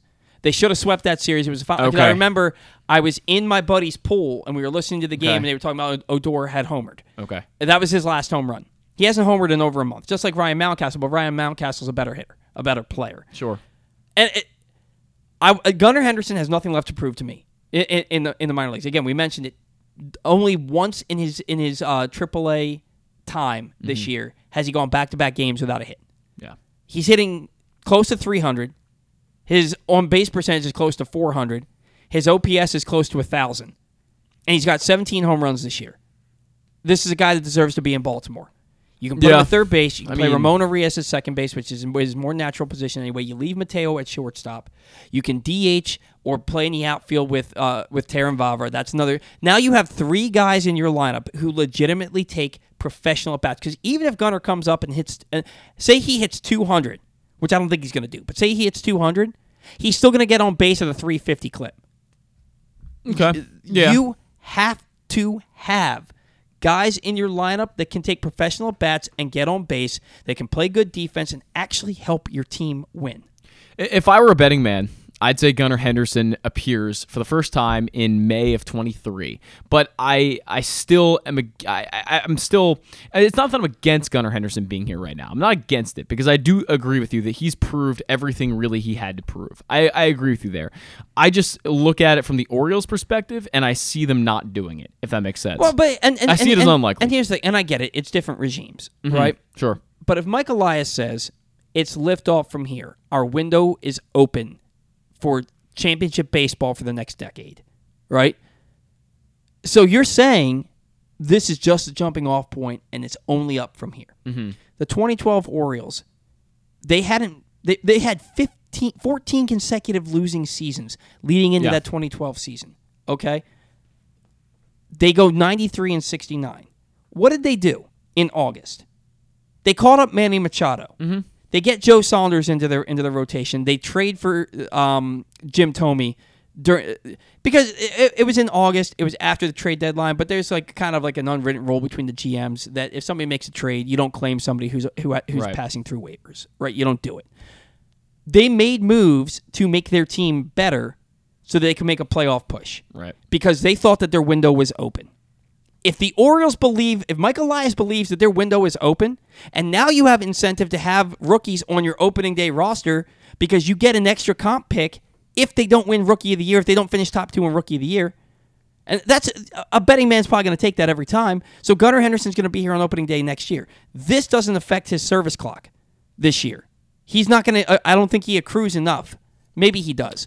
Uh, I believe he would. No, he would. He would because you only need to play 15. You only need to be on, the, on the roster for 15 days. But he doesn't lose rookie status, right? No. So no, he doesn't. He does not lose rookie status. Yeah. so I look at this and I say, why would you not call up Gunnar Henderson? Gunnar Henderson makes your team better, and you don't have to trade anything to have him. You don't have to do anything but simply DFA a bad baseball player to add him to the roster and bring him up. The, the, the, it makes too much sense. It makes too much sense. If Mike Elias really is saying it's liftoff from here and our decade long uh, championship run, that window is open now, Mm-hmm. why would you not call up the best players to have on your team? Frankly, I don't have an answer for you. I don't. I don't There is no answer. I, I don't have an answer for you. But I all I, I all I will say is that Mike Elias. If I'm him right now, that's and I have his thoughts going through my head. Then I'm probably not doing it yet. I, I But don't. why? what what what is his what is his, his I don't know. What would You'd be have the to ask him. rationale? You'd have to ask him. But but if you're Mike Elias and you have I'm his Mike thoughts, Elias, I- what, I- what I is- think- what is what is the rationale? given the fact that he's 21 years old and that you have, you know, G- uh, Jordan Westburg, who yes, he's not playing as well, but he's a little bit older and has more experience. He has that college experience. I think Westberg at this moment makes more sense, and I think Gunnar Henderson, you just don't. Okay, so- 21 year old, it's it's a bit young. It's So just then- a bit young. I, I mean, Juan Soto was playing in the World was. Series at He was. Okay, I just think Ronald, Ronald Acuna and and Fernando Tatis and Manny Machado were playing in the major leagues in 19. Same thing with Bryce Harper. Now, I'm not saying that Gunnar Henderson is Bryce Harper Mm-hmm. or Fernando Tatis, but he's damn good. Keith Laws has rated him as his number two prospect in all of baseball. I, I think Mike Elias has to be more sure that the Orioles are actually competing this year. That that's my eh, my entire point here. He's 21, so the fact that you can have a 22 year old baseball player who comes in with no service time at all But next see, year it- is a pretty it's a pretty exciting it's, thing. It's it's a chicken or the egg situation then, because either you're competing and Gunnar Henderson helps put you over the top, Mm-hmm. or you're waiting to see if you're going to compete. The Orioles are Yeah. 16 games above 500 since June 11th. They, what more do you? You're talking two months of baseball. What more do you need to see from your team? It, it's a it's a good question. It's a good and, question. And, and uh, we, I, I want to see if we're really competing. You want to see if they're going to fall off, but if you call them up now, maybe they don't fall off. So to me, it just to me it just makes now. And, we are so behind. We got to get Kevin Brown on the line here in a minute, but we have to take a break first. Um, are you? Do you think that there's a chance that they call up Jordan Westburg? yes, I do. You I do think that there's do. a chance? Yes. Okay. yes. You know, we we're going to talk about this at the end of the show because this is this is too a it's too too much fun and b it's too important to only give 10 minutes to. We got to catch our final break. I'm going to text kevin brown tell him we're calling we just hit a break and we're calling him soon. We're going to come back. I just want to remind you that today's show is brought to you by the latest edition of press box which is available now and it's our very first salute to coaches coaches issue. On the cover we recognize ravens coach john harbaugh ahead of his 15th season and inside tributes to navy football coach ken niumatalolo uh, umbc coach soccer coach pete Caringi, maryland soccer coach Sasha Cirovski, and field hockey coach Missy Meharg, Mount St. Joe basketball coach Pat Clatchy, and poly basketball coach Kendall Peace. We also honor recently retired Johns Hopkins lacrosse coach Janine Tucker and Calvert Hall baseball coach Lou Eckerl. The athletes whose lives these coaches have impacted offer insights on what makes them special and why they've stood the test of time. Pressbox is available for free at over 500 area locations, including 60 Royal Farm stores, and you can always find the entire edition as well as the best daily coverage of the Orioles, Ravens, and Terps at PressBoxOnline.com. Kevin Brown next. This is the Bat Around.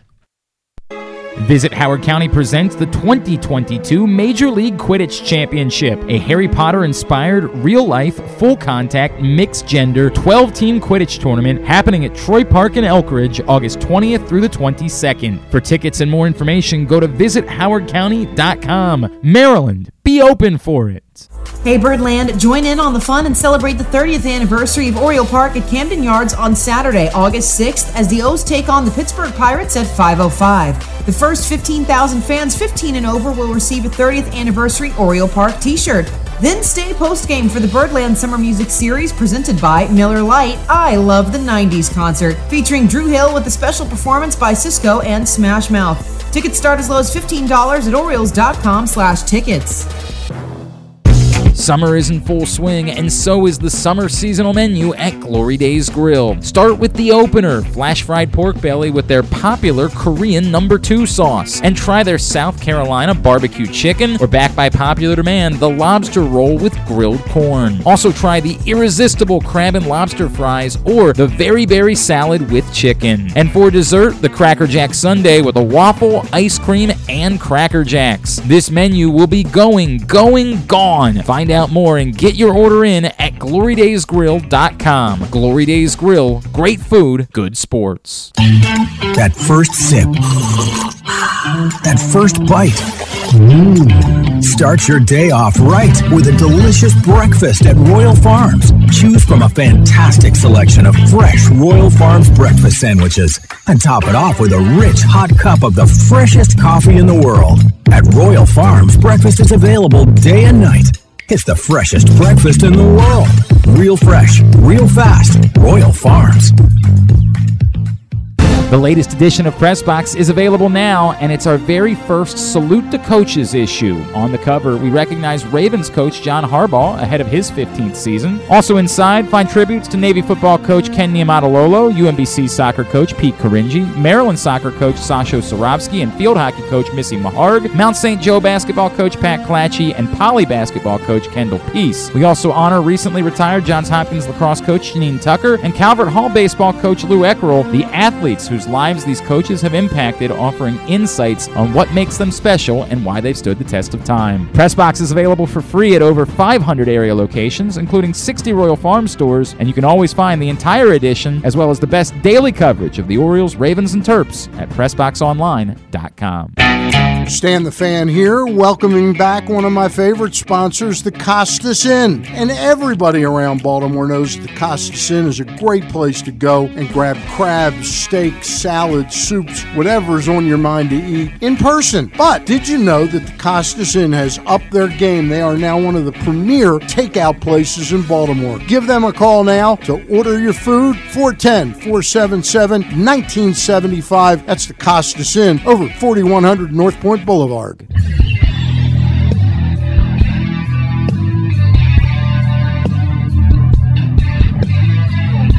All right, welcome back to the Bat Around, coming to you live from our new Towson studios here in Towson. um, a beautiful Saturday here on the line now from the Orioles television and radio networks. The broadcaster extraordinaire, who we are so happy is now uh, do, working a full time schedule for the Orioles. He is Kevin Brown, and he's live with us on the Bat Around. Kevin, it's Paul. It's Zach. Thanks for joining us this morning. Um, h- hang on one second. You're a little, you're a little low. Zach, what's going on over there? I do not know, but You guys hear me? Yep, we got Oh, you now. we do now. We, got you now. Sorry, sorry about that, Kevin. Uh, and also, we are sorry that we uh, ran a little bit long. I know that you have uh, a limited time with us, so we're gonna keep things a little bit shorter with you today. But good morning. How are you? I have 60 I have 60 seconds. 59, 58, 57. All right. Should, should Gunnar Henderson be on the Orioles? Go. I got no, I got time. I'm good. All right, uh, Kevin. How remarkable has this season been? Um, extremely remarkable, extraordinarily remarkable, remarkably remarkable. I, I don't know if I'm painting a great word picture here, but yeah, look, no. Anybody that tells you they saw this coming is lying. Mm-hmm. Nobody saw this coming outside of the clubhouse. Nobody saw this coming inside the clubhouse. The hope was that it would be a season where there would be a lot of visible individual signs of progress and maybe some collective signs of progress, but nobody saw this bullpen coming. Uh, that's the biggest takeaway for me. I, I think the offense has been probably about what was expected. To be honest, the thing that excited me most coming into the season was this fairly young lineup, and I'd say by and large it's been okay. It it hasn't been an overwhelming offensive year. The only player that I'd consider is overwhelming offensively in a way is Adley Rutschman's overwhelming with his patience and with his ability to hit doubles. Mm-hmm. But I thought if this team surprised people, they would surprise people by winning some higher scoring games. That's been the shocking thing for me. Is really I look back to the beginning of the year and I say this this is a team that should score some more runs than last year. They really haven't. Yeah. But they're just pitching brilliantly, and I continue to wonder every week if this is going to be the week where the bullpen starts to break down a little bit, and every week is a week where the bullpen seemingly holds up. So I hope it could continue. I really do. And we're uh, past the 100 game mark now. I, I think we're out of the realm of small sample size and into the realm of this is a legitimately good team. Now, I don't know what's going to happen with this month with Toronto and Tampa and Boston and Toronto again.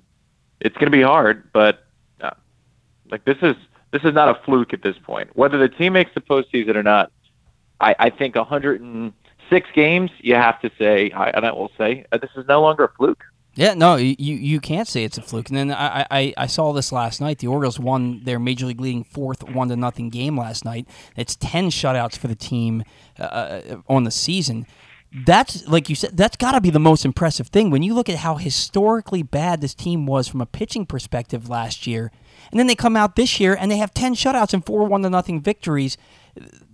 Like it's mind-boggling, Kevin. Uh, I, I, how are they doing this with a, a staff that seems pretty similar to last year, with the exception of a couple of guys removed from the, a few guys now, more than a couple, but from the beginning of the season, a couple of guys removed from the bullpen. Well, well, certainly part of it has to go to those new guys in the bullpen. I, I think back to the opening series of the year when Felix Bautista's major league debut came in the second inning of the game, Mhm. and now he's pitching in the ninth inning Right. and the eighth inning of most games. You know, Perez was uh, a waiver claim that the Cincinnati Reds didn't have space for. I mean, the Cincinnati Reds, Right. who I know beat the Orioles two to three, but have been one of the worst teams in baseball this year and have had the worst bullpen in baseball. They couldn't find space for him. Um, the it, it takes some time. Sometimes, you know, nobody has patience anymore in the world.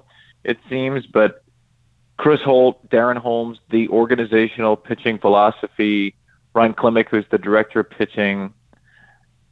I, I think there's a good chance that if 2020 had been a quote unquote normal year, if it Mhm. was 162 game season, it wasn't pandemic shortened, I think there's a good chance you would have seen some of these performances and progressions more so last year. I just think the Orioles were hurt more than most because of where they were developmentally in the system Right. by 2020. And I think it's just taken a little bit longer. You know, in 2019, you could look ahead three years and say, well, Keegan Akin and Dean Kremer should be effective major league pieces based on their minor league trajectory, and that would have been a reasonable take. But going into this year, you would have thought, well, those guys are, are hopeless, right? I mean, last year they didn't perform, they really couldn't throw strikes. I just think it's taken a little bit longer. I think the organizational philosophy, the emphasis on strike throwing, on certain techniques, I think that stuff took a little bit longer to, to get into effect because 2020 was the short year and because the team is so young. So I I think if you were to ask Mike Elias back in the winter of 2018 when he took over the job, what the progression would be and if the team would be where it is now, he'd say, I, I think they will be where they are now. But I think the way it's gone because of that 2020 season, I, I just feel like that stunted the progression for a little bit longer. And understandably, you know, there were a lot of questions coming into this year about a lot of those specific pitchers. And I just think an extra off season, an extra spring training, like that stuff matters. And it's a little bit intangible sometimes as to when it's going to hit. But I, I, I trace it back to that. I, I I think the fact that the Orioles were a little bit behind last year and seem a little bit ahead this year, probably there's a middle ground somewhere in between there where if we had had a, a normal reality for three years, I, I think the O's would have gotten here. But the fact that it seems like it's such a jump out of nowhere, I just caution folks there was a lot of work put in behind the scenes, Right. and sometimes that stuff just takes a little bit of time to bubble up. Right, and and, and if I may correct myself, I, I, I misspoke a little bit. It, it, there's a lot of turnover that's happened from last year to this year. Since March, the Orioles have traded uh, Jorge Lopez, Paul Fry, Cole Sulser, and Tanner Scott. So it's not nearly the same bullpen that it was last year. But I guess my, my overall point was you have guys like Dean Kremer and Spencer Watkins who have ERA sub four this year who were getting lit up last year. And you look at that rotation, and you know a lot of this has to be on Chris Holt and that analytics team, like you said, and it's just a natural progression where maybe we didn't see this coming, but they were bound to improve a, a, a great deal. Correct? No doubt. And I, the other thing I'll say is the upgraded catcher can't be overstated. Oh, Oh, one hundred percent. Um, I mean, Ad, we Adley, we all know. Uh, Adley is uh, maybe as good as any catcher in Major League Baseball right now. I don't say that lightly. I think with everything he does, calling a game defensively, his arm, his bat, his eye. But I, I know that people are frustrated with Robinson Chirinos' bat. I get it. He's at a well below league average offensive year, and his pitch framing numbers are not great either. So he seems like a strange guy to praise, maybe. But I, I can tell you the attitude he has, the way he studies teams and opposing lineups, the rapport he has with a young pitching staff. Uh, there's probably no number that will indicate his value. I, I know his war will not look good at the end of the year, and the Orioles obviously wanted him to hit more, no question. But having somebody like that who's been through the league, who knows how to study, who knows how to prepare a game plan. I mean, the Orioles just didn't have that. They just didn't have that kind of experience. They didn't have that kind of knowledge. They didn't have that kind of energy from the catching spot the last few years. Right. So he had that, and now Adley, who who also is a young catcher, you know, like some of the other Orioles have been, his work ethic, his catching brain, his skill set, it's just different. It's totally different. So I I can't emphasize enough what those two have meant and how much of a difference that's been from the last couple of years. Kevin, I, I will tell you, every game that I watch that Adley Rutschman plays in, I find myself saying at some point, this kid is just so damn good at baseball. Do you find yourself thinking that about about Adley and other players on this team on a nightly basis? You're watching them play, and you're just like, man, they're just really good. I I am giddy every time I watch him. I really am. Whether it's a double or whether it's the way he approaches pitches and the way he lays off some really tough sliders or changeups, or the way he frames the ball behind the plate, or the way he blocks the ball. He's just good at everything. He Mhm. really is. I mean, he stole a base last night, for Right. God's sake. And it wasn't Um, close. No, he he is he's special. He really is special. Um, getting to watch him on a daily basis has been a truly special experience. This is such a good rookie class, and Bobby Witt made the Royals out of spring training, and Julio Rodriguez made the Mariners out of spring training, and Adley's banged up, and he took some time to get up, and I understand there were some frustrations, but uh, I, I'm ready to put him up against literally any rookie in the class. I've been blown Mhm. away by Bobby Witt. I've been so impressed by Julio Rodriguez. This 2019 draft class, I think, will go down as an all-timer. Alek Manoah was in the first round. George Kirby, Riley Greene. I, I will stake my claim for Adley having as strong a career as any of them. I, I just am delighted to watch him on a baseball field every day.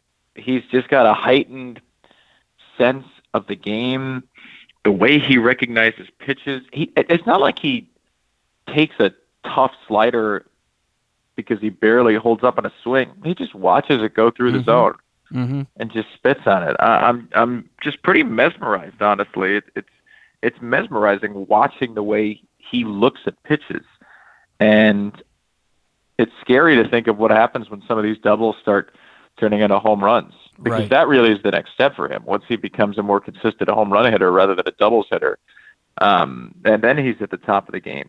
Yeah, you, you look at Manny Machado in 2013. He had 52 doubles and 14 home runs. And then he has knee injury, the knee injuries to both knees. He misses the, the large bulk of 2014. Comes out in 2015, and he hits 35 home runs, and that's that, that's what happens. You hit a ton of doubles, you get strength, you get better pitch recognition, you you learn how to hit the major league level, and those doubles start turning into home runs. And I had the exact same thought, Kevin, is that it's going to be scary when those doubles start going over the fence for him. Now, what I notice about Adley Rutschman, like you said, it's not like he's having check swings. He's spitting on these pitches. He takes professional at bats. Terrin Vavra, the thing I've noticed about him is he also takes professional bats. And look, it's a small sample size. He's six for 13 this uh, since getting the call up. He has five walks. He goes up there looking like he has a plan and like he's not going to deviate from that plan. The one time I saw him take a, a bad swing, the next pitch he lined into the gap for an RBI double. Uh, I, I I see professional at bats not just from Rutschman, but also from Terrin Vavra. What have you seen from Vavra? Um, and is he making a claim to get more playing time here? I think he will. I think we're going to see him in the field more. I think he's going to start playing some second a little bit more. I think he's maybe here and there going to get a corner outfield spot depending on matchups. I really do like his approach. I don't know if he'll ever be a power hitter. He may not. He may be a um, he may be a bottom of the lineup hitter Mhm. on a good team that sees the outfielders play way in but is going to get his base hits, is going to get his walks, is going to wear you out in terms of pitches per plate appearance. He's an attractive bat to have from the left side. He's got a little bit of speed. He can go the other way. I think he's a player. I I don't know what the future holds because the Orioles have such a talented infield in AAA and AA. Obviously, Gunnar, Jordan Westburg, Connor Norby's been awesome at Bowie, Coby Mayo. I don't know. Maybe he's a starting second baseman. Maybe he is a super utility guy. These things tend to sort themselves out True. with trades and injuries and things in the future. I think he's a big leaguer. I think he has a big league approach. Um, I think anybody who has that keen of an eye has a real chance. And I'd love to see him hit for a little bit of power. I, I, I don't think he'll be a big slugging percentage guy. I don't think he'll be a big extra base hit guy. I don't see that in his approach at this point. But yeah, I think there's a spot on the team at, at the very worst for a, a really interesting bench piece and a, and a guy who can play a couple of different positions because his at bats are so good. And there's a reason he hit fifth yesterday. It's because Brandon Hyde wanted to break up some of the freer swingers on the team, Mhm. wanted to get somebody who sees some more pitches in the middle of the lineup. Uh, he might have hit fifth again today. I don't know. A- Adley kind of came from nowhere to hit second after the All Star break, and it was a little bit of a surprise to us, but it's worked out brilliantly. I, I think Terrin is probably going to keep hitting in the five or six areas. Yeah, and you look at it, he's been DHing uh, in, in a good bit of his starts. I think in every start he's been he's been DHing, and you lose Trey Mancini, you trade him to the Astros, and there goes your DH. And now Vavra comes in and he's getting on base at like a 600 clip at this point. Uh, so does that soften the blow uh, at all from losing Trey? And how big of an impact does it have on this team inside that clubhouse to have traded away Trey Mancini? You know, uh, I, I think a big impact, but also, like in a weird way, this team is is so young that I, I just feel like the team of guys that are used to players going up and down the last couple of years. They're used to seeing lots of transactions. Mm-hmm.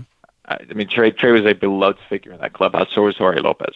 They're wonderful people. It's it's not a facade. What, what you all see, they are great, great guys. The Orioles are going to miss them, but I, the clubhouse is so tight knit, and like the experienced players, the Chirinoses, the Lyles, the Odors of the world. All right, they've been on teams where guys get traded and you change midseason. They've been traded. They know how to deal with this kind of thing.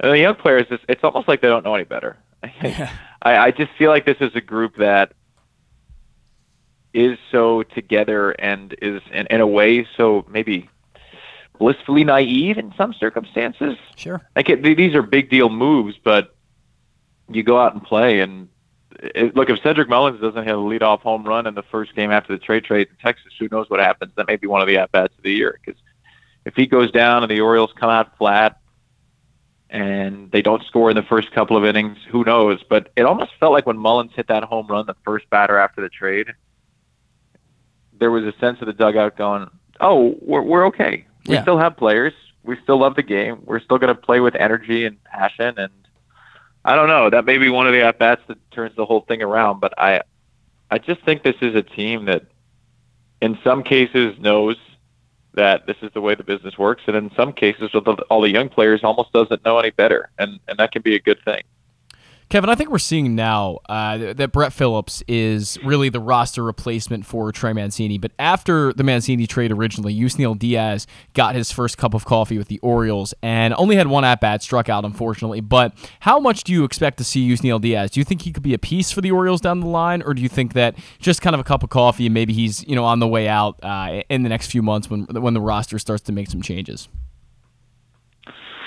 Yeah, I think you would need a pretty big couple of months here. Yeah. I think it was just a situation where you had a 40 man roster player and had a spot available, and it was easier to recall him maybe than add somebody else to a major league contract. You know, it, the Orioles probably had a sense of the Brett Phillips move that they wanted to add an extra outfielder. So I know people wanted to see Kyle Stowers. I want to see Kyle Stowers. But if you add Kyle Stowers in Texas and then the Phillips move happens, then then what do you do? You have to DFA somebody else. So I think it was just the easy move at the time.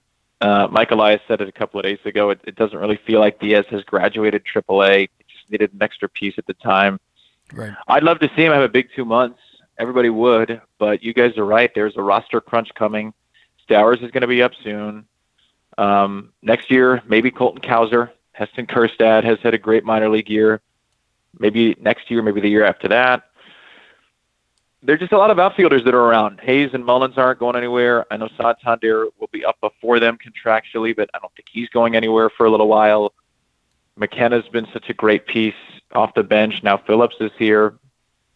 Yusniel Diaz just hasn't stayed healthy, and to get consistent playing time, you got to be on the field. Obvious stuff, but this is such a deep outfield system, and he has had so little opportunity because of health that uh, I would think he would need a huge, huge couple of months in Norfolk. But I, I think if there's a long-term outfielder and somebody who's going to come up middle of the month, beginning of September, when the rosters expand, I think it'll be Stowers based on what he's done. And I, I think with Diaz, it's simply just a matter of they needed to make an easy move in terms of the 40 man. But Mike Elias saying he hasn't graduated AAA yet. You know, that tells me the pressure is really on for these next two months. Hopefully he can just stay healthy, period. But if not, uh, the Orioles are going to have to add some players to the 40 man this offseason. I think they'll need to add Seth Johnson. I read that Mhm. uh, in the Tampa Bay Houston trade with Mad City, so he'll need to take a roster spot. Obviously, there are a few more key minor leaguers that'll need to get added on there. So, yeah, Yusniel might be playing for his uh, his 40 man status these next couple of months. I'd be surprised if he's not right on the cut line. Yeah, he, he had a couple of hits and a home run last night, so that's a that's a good start for him. I, I just, for me, with Yusniel, the writing's on the wall. I think that there are plenty of guys who have already passed him in this organization. Now, uh, Kevin, Michael Elias did say in a in a in a lengthy statement the other day that they're that it's liftoff from here. That the the window is now open for this decade long championship type of run. Uh, and the reinforcements are coming from the minors over the final two months. I've been going back and forth with my uh, good co-host Zach over here. That I think Gunnar Henderson should be on this team sooner rather than later. Do you think that we see a, a, guy like a Gunnar Henderson or a Jordan Westburg at any point this year, or is it more so like the guys you mentioned, like a like a um, Kyle Stowers moving forward? I, I would anticipate we'll see Stowers at some point. I, I think I, like you, like everyone, would love to see Gunnar Henderson in the big leagues this year. My suspicion, and I had I really know nothing. My suspicion is that Westburg would be more likely because Westburg is just a more seasoned player, having Mhm. been a college bat. Uh, and, and I think they want Jorge Mateo to, to finish out the season at shortstop and see what he can do the way he's hit the last couple weeks. Now, if Gunnar Henderson's ready, you call him up and you say he's going to play, whether Jorge Mateo is hitting or not. But I think Henderson, to me, is more likely an opening day 2023 candidate. Mm-hmm. Maybe the Orioles get to September and they're tied for the wild card and they say, you know what, this is the boost we need. But 40 man roster spots are precious. I know they've had to make some tough decisions in terms of players they designate for assignment this year already. Mm-hmm. I think in the Orioles' view, and it, it's a reasonable view, there's nothing wrong with giving Gunnar another month or so of AAA seasoning. He did have a little bit of a slower stretch for a while. Looks like he's come out of it in the past week. But to me, Westburg, who's a more seasoned player, more experienced, he would be the more likely guy, I think, to come up in September. But I wouldn't be shocked if it's neither, again, just because neither's on the 40 man roster. Sure. Um, but I think Westburg, in their view, with his experience, may be the next guy up. Look, it'd be great. It'd be awesome to see Gunnar Henderson come up September 1st and help jolt this team. But long term view, service time implications, again, the global view that Michael Elias talks about, uh, I don't think it's likely. It will be fun to be proven wrong, but I think it's more likely to see Westburg. Stowers, I would suspect, we're very likely to see because he's already had the Major League Cup of Coffee and uh, because he's been in AAA the whole season and he's really excelled. So I think we'll see Stowers at some point, and I would say Westburg more likely than Henderson, and I, the DL Hall's probably the likeliest of them all, being on the 40 man right now. Right. But um, I'd say Stowers and Hall. I'd be surprised if they're not here. Westburg could go either way. Henderson probably would surprise me a little bit more than the other three. Uh, were you one of the people that fell for the uh, fake Orioles account the other day that said that? that you, No, I only heard about it after it happened. So um, I don't have Twitter notifications turned on my phone. I, I have not done that for the last three and a half years, which has helped save whatever semblance of my sanity there is left.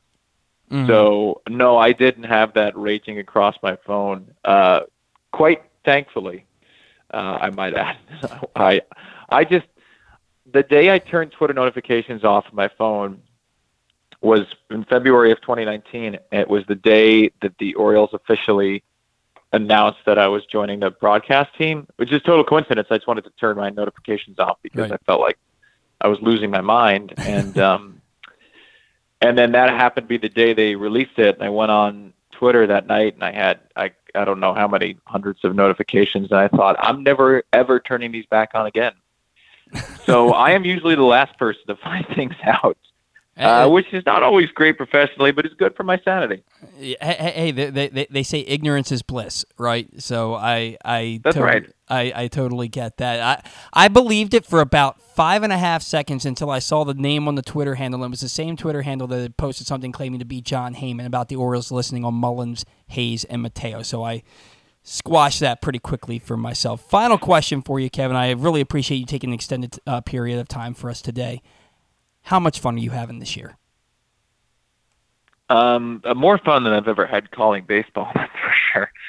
I would say the only year that compared to this for me, I did seven years of minor league baseball. I was with the AAA team in Syracuse, the Nationals AAA affiliate at the time, now the Mets. And six of my seven years, the team was was really bad. Mm-hmm. Like it's April 17th and you're eliminated bad. And the one year they were really good was in 2014. Steven Souza Jr. was the International League MVP that year, and they just had this great alchemy of Nationals prospects and veterans who had really good AAA years, and they had the best record in the league, and hosted a playoff game in Syracuse for the first time in 25 years, and that was a, a real thrill for me because it was out of nowhere, and it was in a city that was dying for a good baseball team and hadn't had one for a while. So there are some similarities there, but look, ultimately, as much as I enjoyed my time there, uh, AAA bus rides and major league charters, it's a little bit of a different world. Yeah. So to see this city kind of light up and just to hear from people in person and on Twitter and at the game and to get a sense of the buzz has been special. Um, I was told when I took the job in 2019 that Baltimore feels like a real Ravens town right now because the Ravens have been so consistently good for so long. Mm-hmm. But to just wait till the Orioles get good again and to see what kind of a life there is into the city. And it feels like for the first time in my four years here, I'm really seeing that energy spring to life. So last night, nearly a two hour rain delay, still a really good crowd showed up. Upper deck was pretty jammed in a couple of sections, even at 10:30, 11 o'clock at night. It's just fun. It's fun every night, and the games are fun and close. And in, in a way, it's almost more fun than if the Orioles were winning by six. Uh, Brandon Hyde would be happier if they won by six. He Right. wouldn't have to use his bullpen so much. but every night is close and tight and exciting, and there are interesting decisions strategically in terms of bullpen usage, in terms of matchups, in terms of pinch hitting or pinch running. That makes it fun for me too. Uh, and you know, to top it all off, I get to do it with Jim Palmer and Ben McDonald, Which who make awesome. every night fun, whether you're losing or winning eight nothing. So yeah, I hope it comes across um, to people. I, I am just having an absolute blast. Kevin, you, you you're constantly posting how much fun you're having on, on Twitter. We we hear it in your broadcasts. Uh, it, it definitely definitely comes across. I'll tell you, man, I can't wait for you to experience a playoff atmosphere in Baltimore when they can actually open up the left field upper reserve and they can fill Mm. they can fill the entire ballpark. I'm telling you, man, there is absolutely nothing like it. Hopefully, the next time we talk to you, you'll be preparing to call some playoff baseball games for the Orioles, and hopefully that's in the next month or so. Kevin, thank you so much. Okay. We always enjoy talking to you. Have a great weekend. Thanks, guys. You too. All right, see you. That was Kevin Brown joining us here on the Bat Around for a nice, lengthy segment that was just top notch. Really appreciate him coming on. He's always top-notch. Yeah, he, he's just he's he's a good soul, and th- his calls are. all- We didn't even get to talk about his call on the Trey Mancini inside the park home run. Yeah. but the calls are always awesome, and tr- uh, for, for me, you can tell how much fun he's having. Sure. calling Sure, these games. I, I think it definitely comes across. Just want to remind you that today's show is brought to you by Pressbox's Glenn Clark Radio, which is the definitive place to find the best daily discussion of Baltimore sports. Watch the show every weekday from 10 to noon at youtube.com slash pressboxonline or facebook.com slash pressboxsports or Listen to PressBoxOnline.com slash radio with podcasts available on iTunes, Spotify, or anywhere you get your podcasts. You never know who might pop up on GCR this week. The guys called up with Jorge Lopez, Connor Norby, Gary Thorne, Tim Kurkjian, and Bruce Zimmermann. Find those interviews and more in the Glenn Clark Radio Week in Review feature right now on PressBoxOnline.com. Long show today, but we're trudging through. Um, we got to catch our final break. When we come back, take to rake and the payoff pitch around the league. That and more next on the bat around.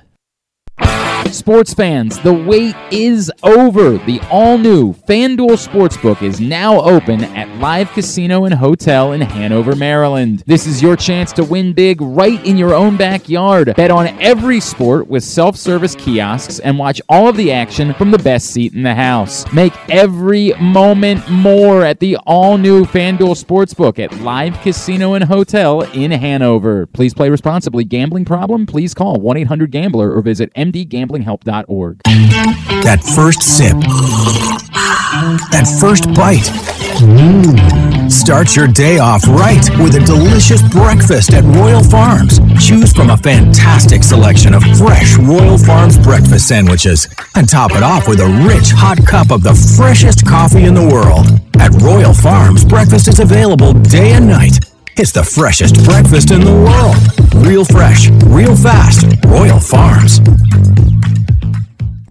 Visit Howard County presents the 2022 Major League Quidditch Championship, a Harry Potter inspired, real life, full contact, mixed gender, 12 team Quidditch tournament happening at Troy Park in Elkridge August 20th through the 22nd. For tickets and more information, go to visithowardcounty.com. Maryland, be open for it.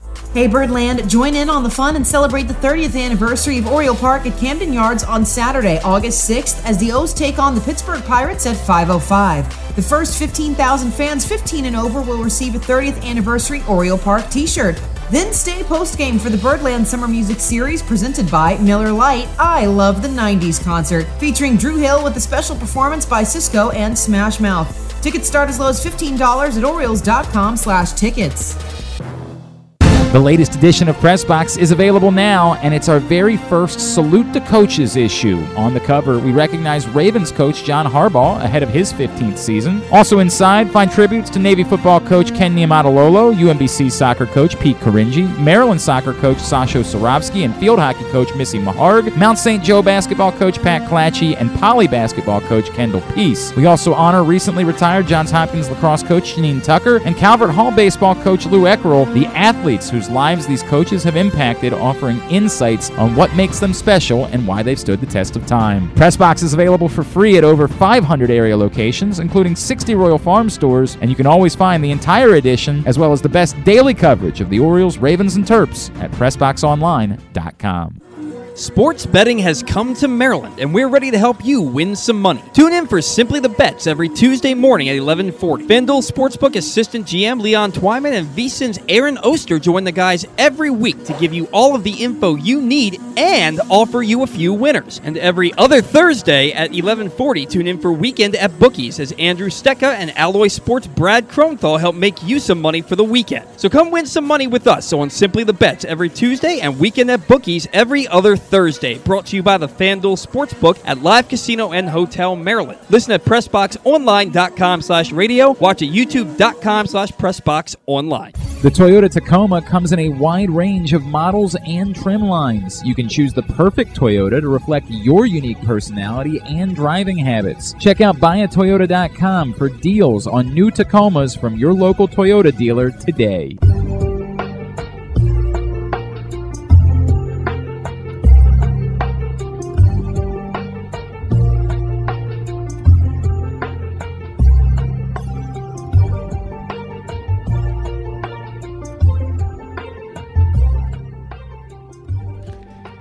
Sports betting has come to Maryland, and we're ready to help you win some money. Tune in for Simply the Bets every Tuesday morning at 11:40. FanDuel Sportsbook General Manager Leon Twyman and VSIN's Aaron Oster join the guy joins the guys every week to give you all the info you need and offer you a few winners. And every other Thursday at 11:40, tune in for Weekend at Bookies as Andrew Stetka and Alloy Sports' Brad Kronthal help you make some money for the weekend. So come win some money with us on Simply the Bets every Tuesday and Weekend at Bookies every other Thursday. Brought to you by the FanDuel Sportsbook at Live Casino and Hotel Maryland. Listen at PressBoxOnline.com slash radio and watch at YouTube.com/slash PressBoxOnline. That's Simply the Bets and Weekend at Bookies. Thank you very much, Zach. Certainly appreciate that. Um, just got to ha- check on this real, real quick. All right. It is now time for the payoff pitch around the league before we get to take to rake. Uh, this show has gone so off the off the, the rails with everything I had planned that I'm like somehow in a three hour show I'm This is definitely the latest uh, a a a uh, what do you what do you call it? payoff pitch around the league has been Yeah, done. well- this is the latest. Uh, I, I, we've we've skipped in the past. I don't want to skip it this time. Uh, Dean Kremer tossed six in the third innings of shutout ball, and Ramon Urias drove in the lone run with a single through a drawn-in infield as the Orioles won their fourth straight, shutting out the Pirates one to nothing.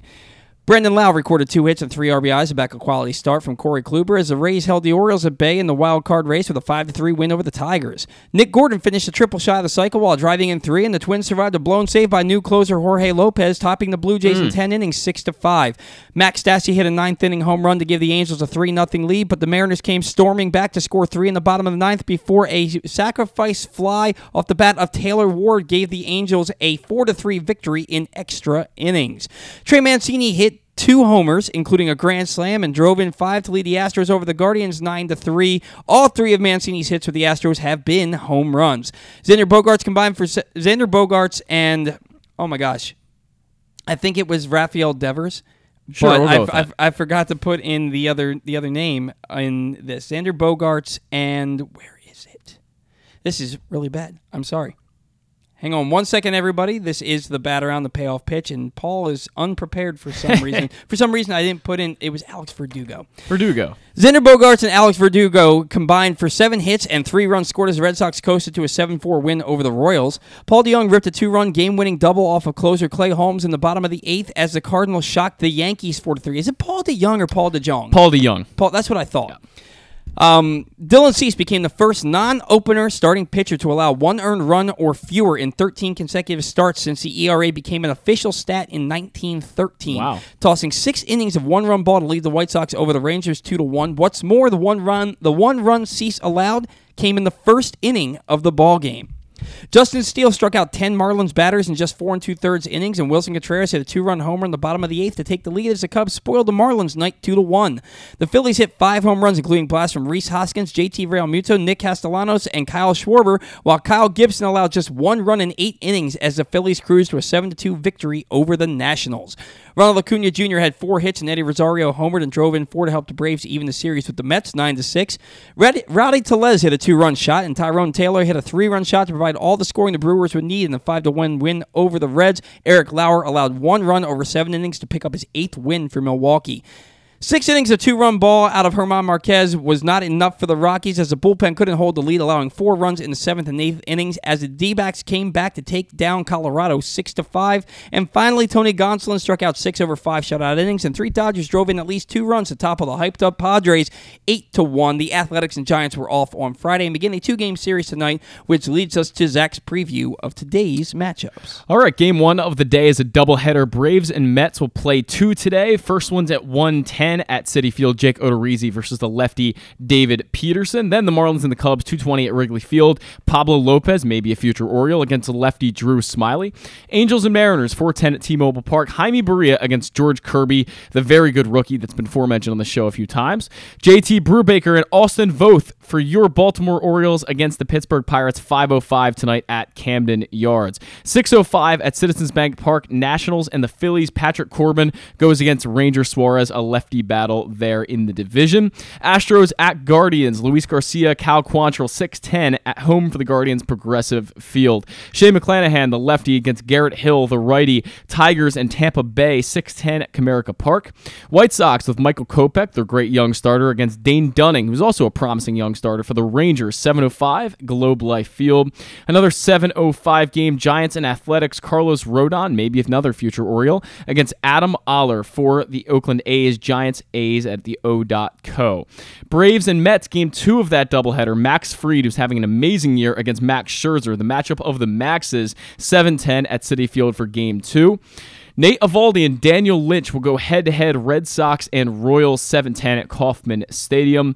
The Blue Jays, they'll start Mitch White, their first start with Mitchell White on the mound for the years. He comes over in that trade from the Dodgers. And then former Oriole Dylan Bundy takes the mound for the Twins 710 at Target Field. Domingo German, not having a very good year, will face the former Yankee, Jordan Montgomery. The Yankees will battle the Cardinals at Busch Stadium 715 tonight there. Nick Lodolo, the former top prospect, takes on another former top prospect, Aaron Ashby, as the Reds will take on the Brewers 715 at American Family Field. The Rockies and D-backs, Anthony Senzatela against Merrill Kelly, 810 at Chase Field. Mike Clevinger takes on the lefty Andrew Heaney, 910 at Dodger Stadium, as the Padres and Juan Soto go to battle with the Dodgers. Final game of the night, Angels and Mariners, Reid Detmers and Chris Flexen, 1010 at T-Mobile Park. That's game two of that doubleheader as well. So we have some doubleheaders on tap. Uh, pretty exciting matchup with uh, Max Fried and Max Scherzer. It's going to be a good day. Going to be a good day. Sounds like it. Sounds like it. We still have not figured out the final, sta- the, the the overall standings for take to rake. You won this week. I know that. Yeah, well, Pretty yeah. pretty easily. I took Adley Rutschman this past week. You took Ramon. Or Zach took Ramon Urias. Rutschman Yeah. seven for twenty-one, four doubles, six walks. Ramon Urias three for twenty-two, an RBI and a walk. I won running. I you know I. I don't think there's anybody I could have picked that would have won. you could have taken Santander. he wouldn't have won though. He's got a fifteen game hitting streak.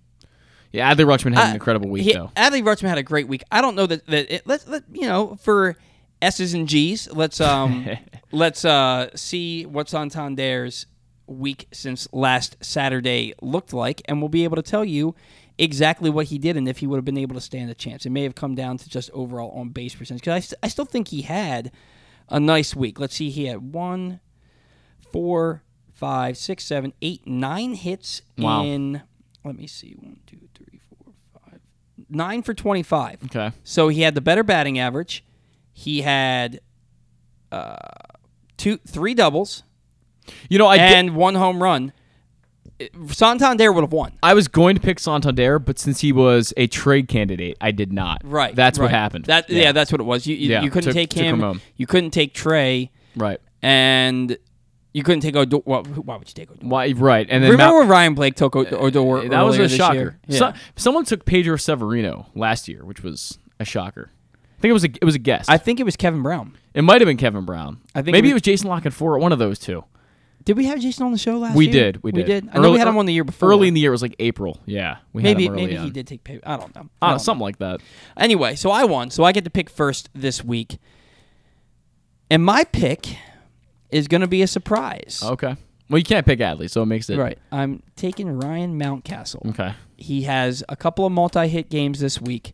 He has a few walks this week. He feel he said he feels like he's seeing the ball better. I think Mm-hmm. it's, that's been evident in his at bats. He's always going to have that chase in him. But I think that we're going to see him start. a- And the one out, the, the first out that he made, he hit a hard line drive right at the shortstop to turn into a double play. Yeah.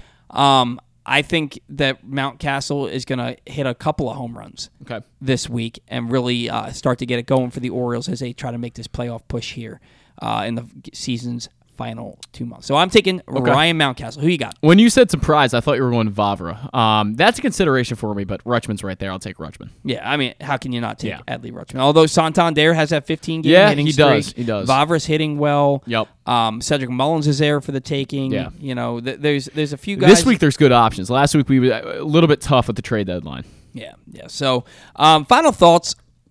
It's not really a final thought. It's, it's a continuation of our of our conversation because look, the Orioles have an opportunity in front of them, Zach. And again, 56 games to go, 45 of which are against winning ball clubs, including 15 against Mm-hmm. the Blue Jays. Look, first of all, Are you satisfied with just a series win against the Pirates?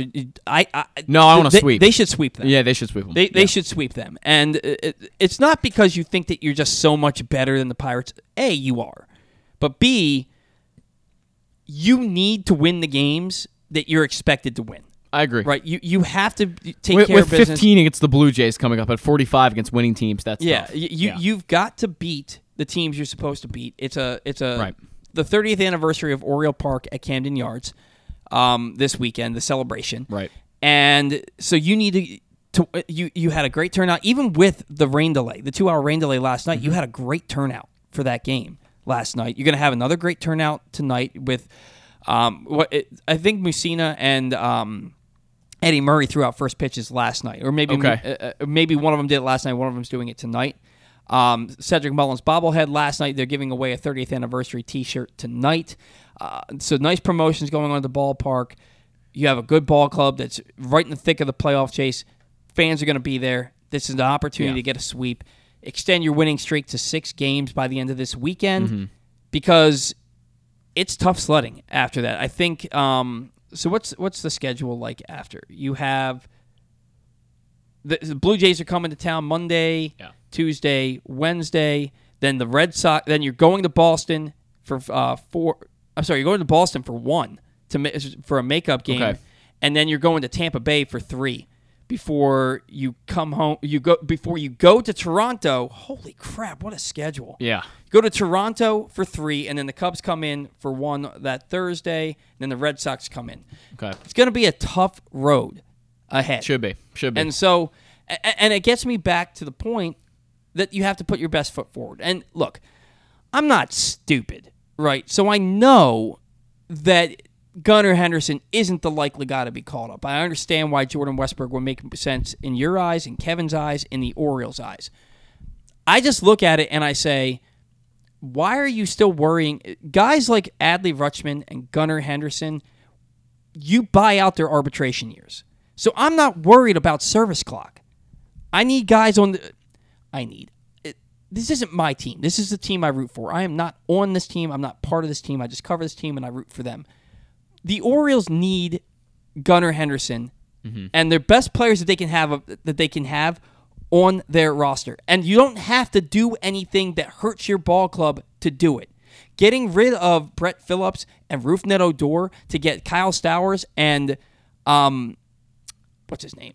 To get Kyle I'm Stowers not sure who you're referencing. to get Kyle Stowers and Gunnar Henderson. I- Oh, I, had to Gunnar, okay. to get Kyle Stowers and Gunnar Henderson up on the major league roster should be a no-brainer. And Okay. But Yeah. that but uh, here's the other thing though. You didn't trade Hayes. I mean, you, Hayes, of course you didn't, but you didn't trade Santander. So, and you have Vavra. Vavra's getting on base at a decent clip. So, where do you play these guys? I guess you won't Yeah. call up Gunnar because if you're going to call up Stowers, he's going to be DHing and playing in the outfield, and you're going to move. You're going to have um, Vavra playing more second base. But uh, is the writing on the wall? God, this is like stream of consciousness. Is the writing on the wall that Rougned Odor's t- days may be may, may be numbered? I think his days are definitely numbered. Um, you know, I, I, I think they love the energy, and he's a Brandon Hyde guy, no doubt about it. Mhm. He's definitely a Brandon Hyde guy. Brandon Hyde loves these um, fiery, passionate players who lead well, and that's what he does. And I'm not going to blame him for that, but he's frankly bad across the board. Outside of maybe his glove, his glove's okay.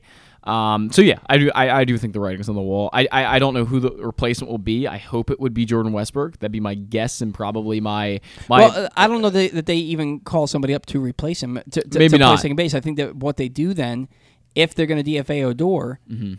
is you call up Stowers. Yeah. you add Stowers to the forty man roster. He comes up. You have Vavra playing second base. You have, um, but then that, that makes your that means that your guys don't get days off. You have to call up an infielder if you get rid of Odor.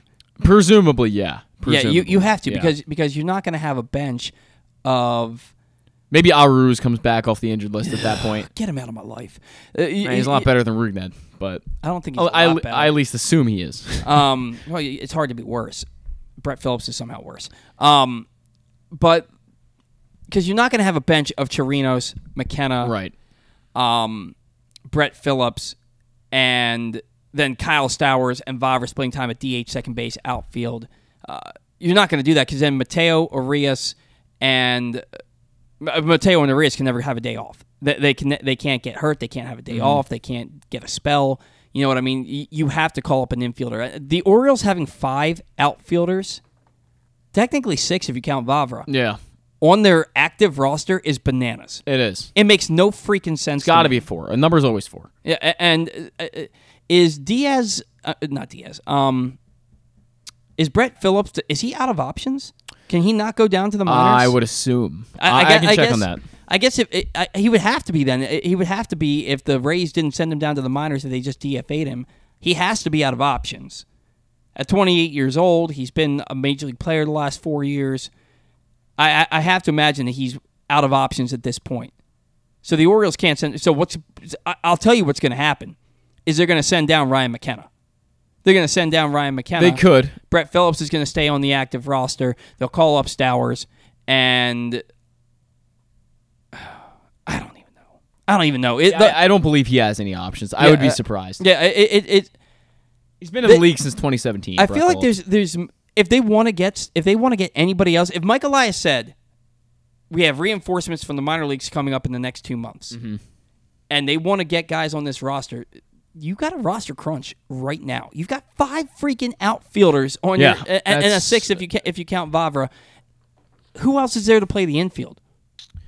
Yeah, I mean, it's there's not a lot of great options. You talked about Richie Martin. Uh, he's not really an option. Aru's not not great either. Right, so, should have never been an option. yeah, other than the fact that he's 23, maybe there's something left there in the Right, speed. but but but let him figure it out the minor leagues then. Let him F- okay, fair enough. Because he was a Rule Five pick. I That's the know, only I- reason that he has major league experience because he was a Rule right. Five pick. He does, that doesn't mean he needs to be on your major league roster now. Yeah, Send him to the minors and let him play. I don't necessarily. I mean, Rylan Bannon is an option, but I'm, I'm not a No. Rylan Bannon guy either. I'm just naming. And he only plays third base. Kelvin Gutierrez, who some No. people really liked in the offseason. Um, I liked him in the offseason, and he came up and couldn't hit. Yeah, he's a good, good defender again. Get a good. It, it's it's really it's pretty dry when you look at the a bare cupboard is what they usually like to say. Uh, it, it's it's not great when you It's- look at the Orioles minor league depth behind the top guys. Uh, So uh, that, that are on the 40. Right, That are, right. that are on the 40 man. Because if you're not calling up Westburg, if you're not calling up Gunnar Henderson, you have to call up. You're either moving forward with Rougned Odor and, Yeah. and Brett Phillips, which means to me, you're not taking a playoff run seriously. Right. You can't have two guys hitting as poorly as they're hitting, playing in your lineup three or four days a week. And with Od- in Odor's case, it's five days a week. Mm-hmm. Uh, uh, to me, it's Vavra needs to be playing every day, and if you're going to call up Stowers, he needs to be playing every day. I just Agree. Agree. I, I just to me, they, the Orioles have some serious roster moves that are coming. Maybe as early as Monday. I don't know. Hopefully. I don't know. But the sooner they get rid of guys who are all character and no bat, the better. Because you have guys on your system that have great character and they can also hit. Right? Correct. They, they can hit. Correct. Right. Right. So At least we think they can. I- I'd, li- I'd, I'd like to believe that they that they can translate. If Terrin Vavra's translated to this point, now we've seen plenty of guys get off to hot starts to start their big league Mhm, career sure. and come back to earth, and I think he'll come back to earth. I don't think he's going to hit 467. You know, I, I know he's not. I also don't think that. Yeah. but if this is a guy that can hit 270 and still get on base at a 350, 360 clip, that's a guy that should be in your lineup every day. Definitely. So, and I just want to be clear that I'm not using this platform as a way to hate on Rougned Odor and Brett Phillips. The bottom line is they're not good baseball players, and I- don't have anything against them personally. They don't. If your team is a competitive baseball team, they don't have business being on that team. I agree. You know, th- th- now look, you can make the case that Brett Phillips has been on the Rays the last couple of years, and he was Mhm. he had that big hit in the World Series. Okay, I can un- I can understand him as a fourth outfielder, but then you got to get rid of McKenna, and I still don't understand the move for Rougned Odor. Ru- Mhm. Rougned Odor has never really played on a winner, right? No, I mean, he was, Tex- Texas, Texas was wasn't okay very good. with him. They Yeah, were okay. yeah, all right. He was on the Yankees, but the Yankees DFA'd him, didn't they? Yeah, that, that's how the Orioles were able to sign him. So, and, and the Yankees didn't win a World Series or anything. They haven't won one since 09. I'm not sure what happened with the Yankees and Odor. He could have been on that playoff team. I don't remember, but they he he certainly, like you said, never played for a quote unquote winner. He hasn't Right. been, and even and if he's, he, not- and he's never been a cog. I was gonna say, even if he was with the Yankees last year, which I don't, I don't remember, but he He was he with- wasn't he oh, he wasn't wa- a key guy. right, he was with the Yankees. I know. I'm last year. saying, He had but in their 15 in home their, runs with in their playoff run, I'm Yeah. saying i- i- he wasn't a key guy if he was there. I don't know if they DFA'd him before that or he just became a free agent after the season, but he certainly wasn't a key guy. Not a guy that you could have um, you know placed any bets on to get a get a, you know get too many hits in that World Series or do much damage. So Right. so um, so last year he played 102 games with the Yankees. Um, postseason batting, he had one game, two at bats in go. the AL wildcard game. Uh, he played against the Yankees and he struck out once. okay, yeah. So not not great numbers there. Yeah, because the Yankees lost the wild card game. They didn't get. They didn't get. Oh, Out of you're- you're correct, yeah. they lost the wild card game because Boston then beat uh, Tampa Bay You're in right. the division series to get to the ALCS. Right. Surprisingly, now Boston is floundering. But long show, kind of went on a stream of consciousness there to end things, but a really great show. Special thanks to Stan the Fan Charles for his weekly segment. Thanks to Eric Arditti coming on and talking about Trey Mancini's impact on the Orioles and on the Astros and the return. And a great thanks to Kevin Brown, who is always great, came on, spoke with us for about 25 minutes about all things Orioles and how much fun he's having. Uh, they were a huge reason the show was so much fun today and why this show was so good today. Thank you to Zach, as always, for everything that you do uh, every week. Guys, we will talk to you next week. We've, we'll actually have a Ravens preseason game to talk about at the end of the show We will. next week. Uh, until then, as always, see ya.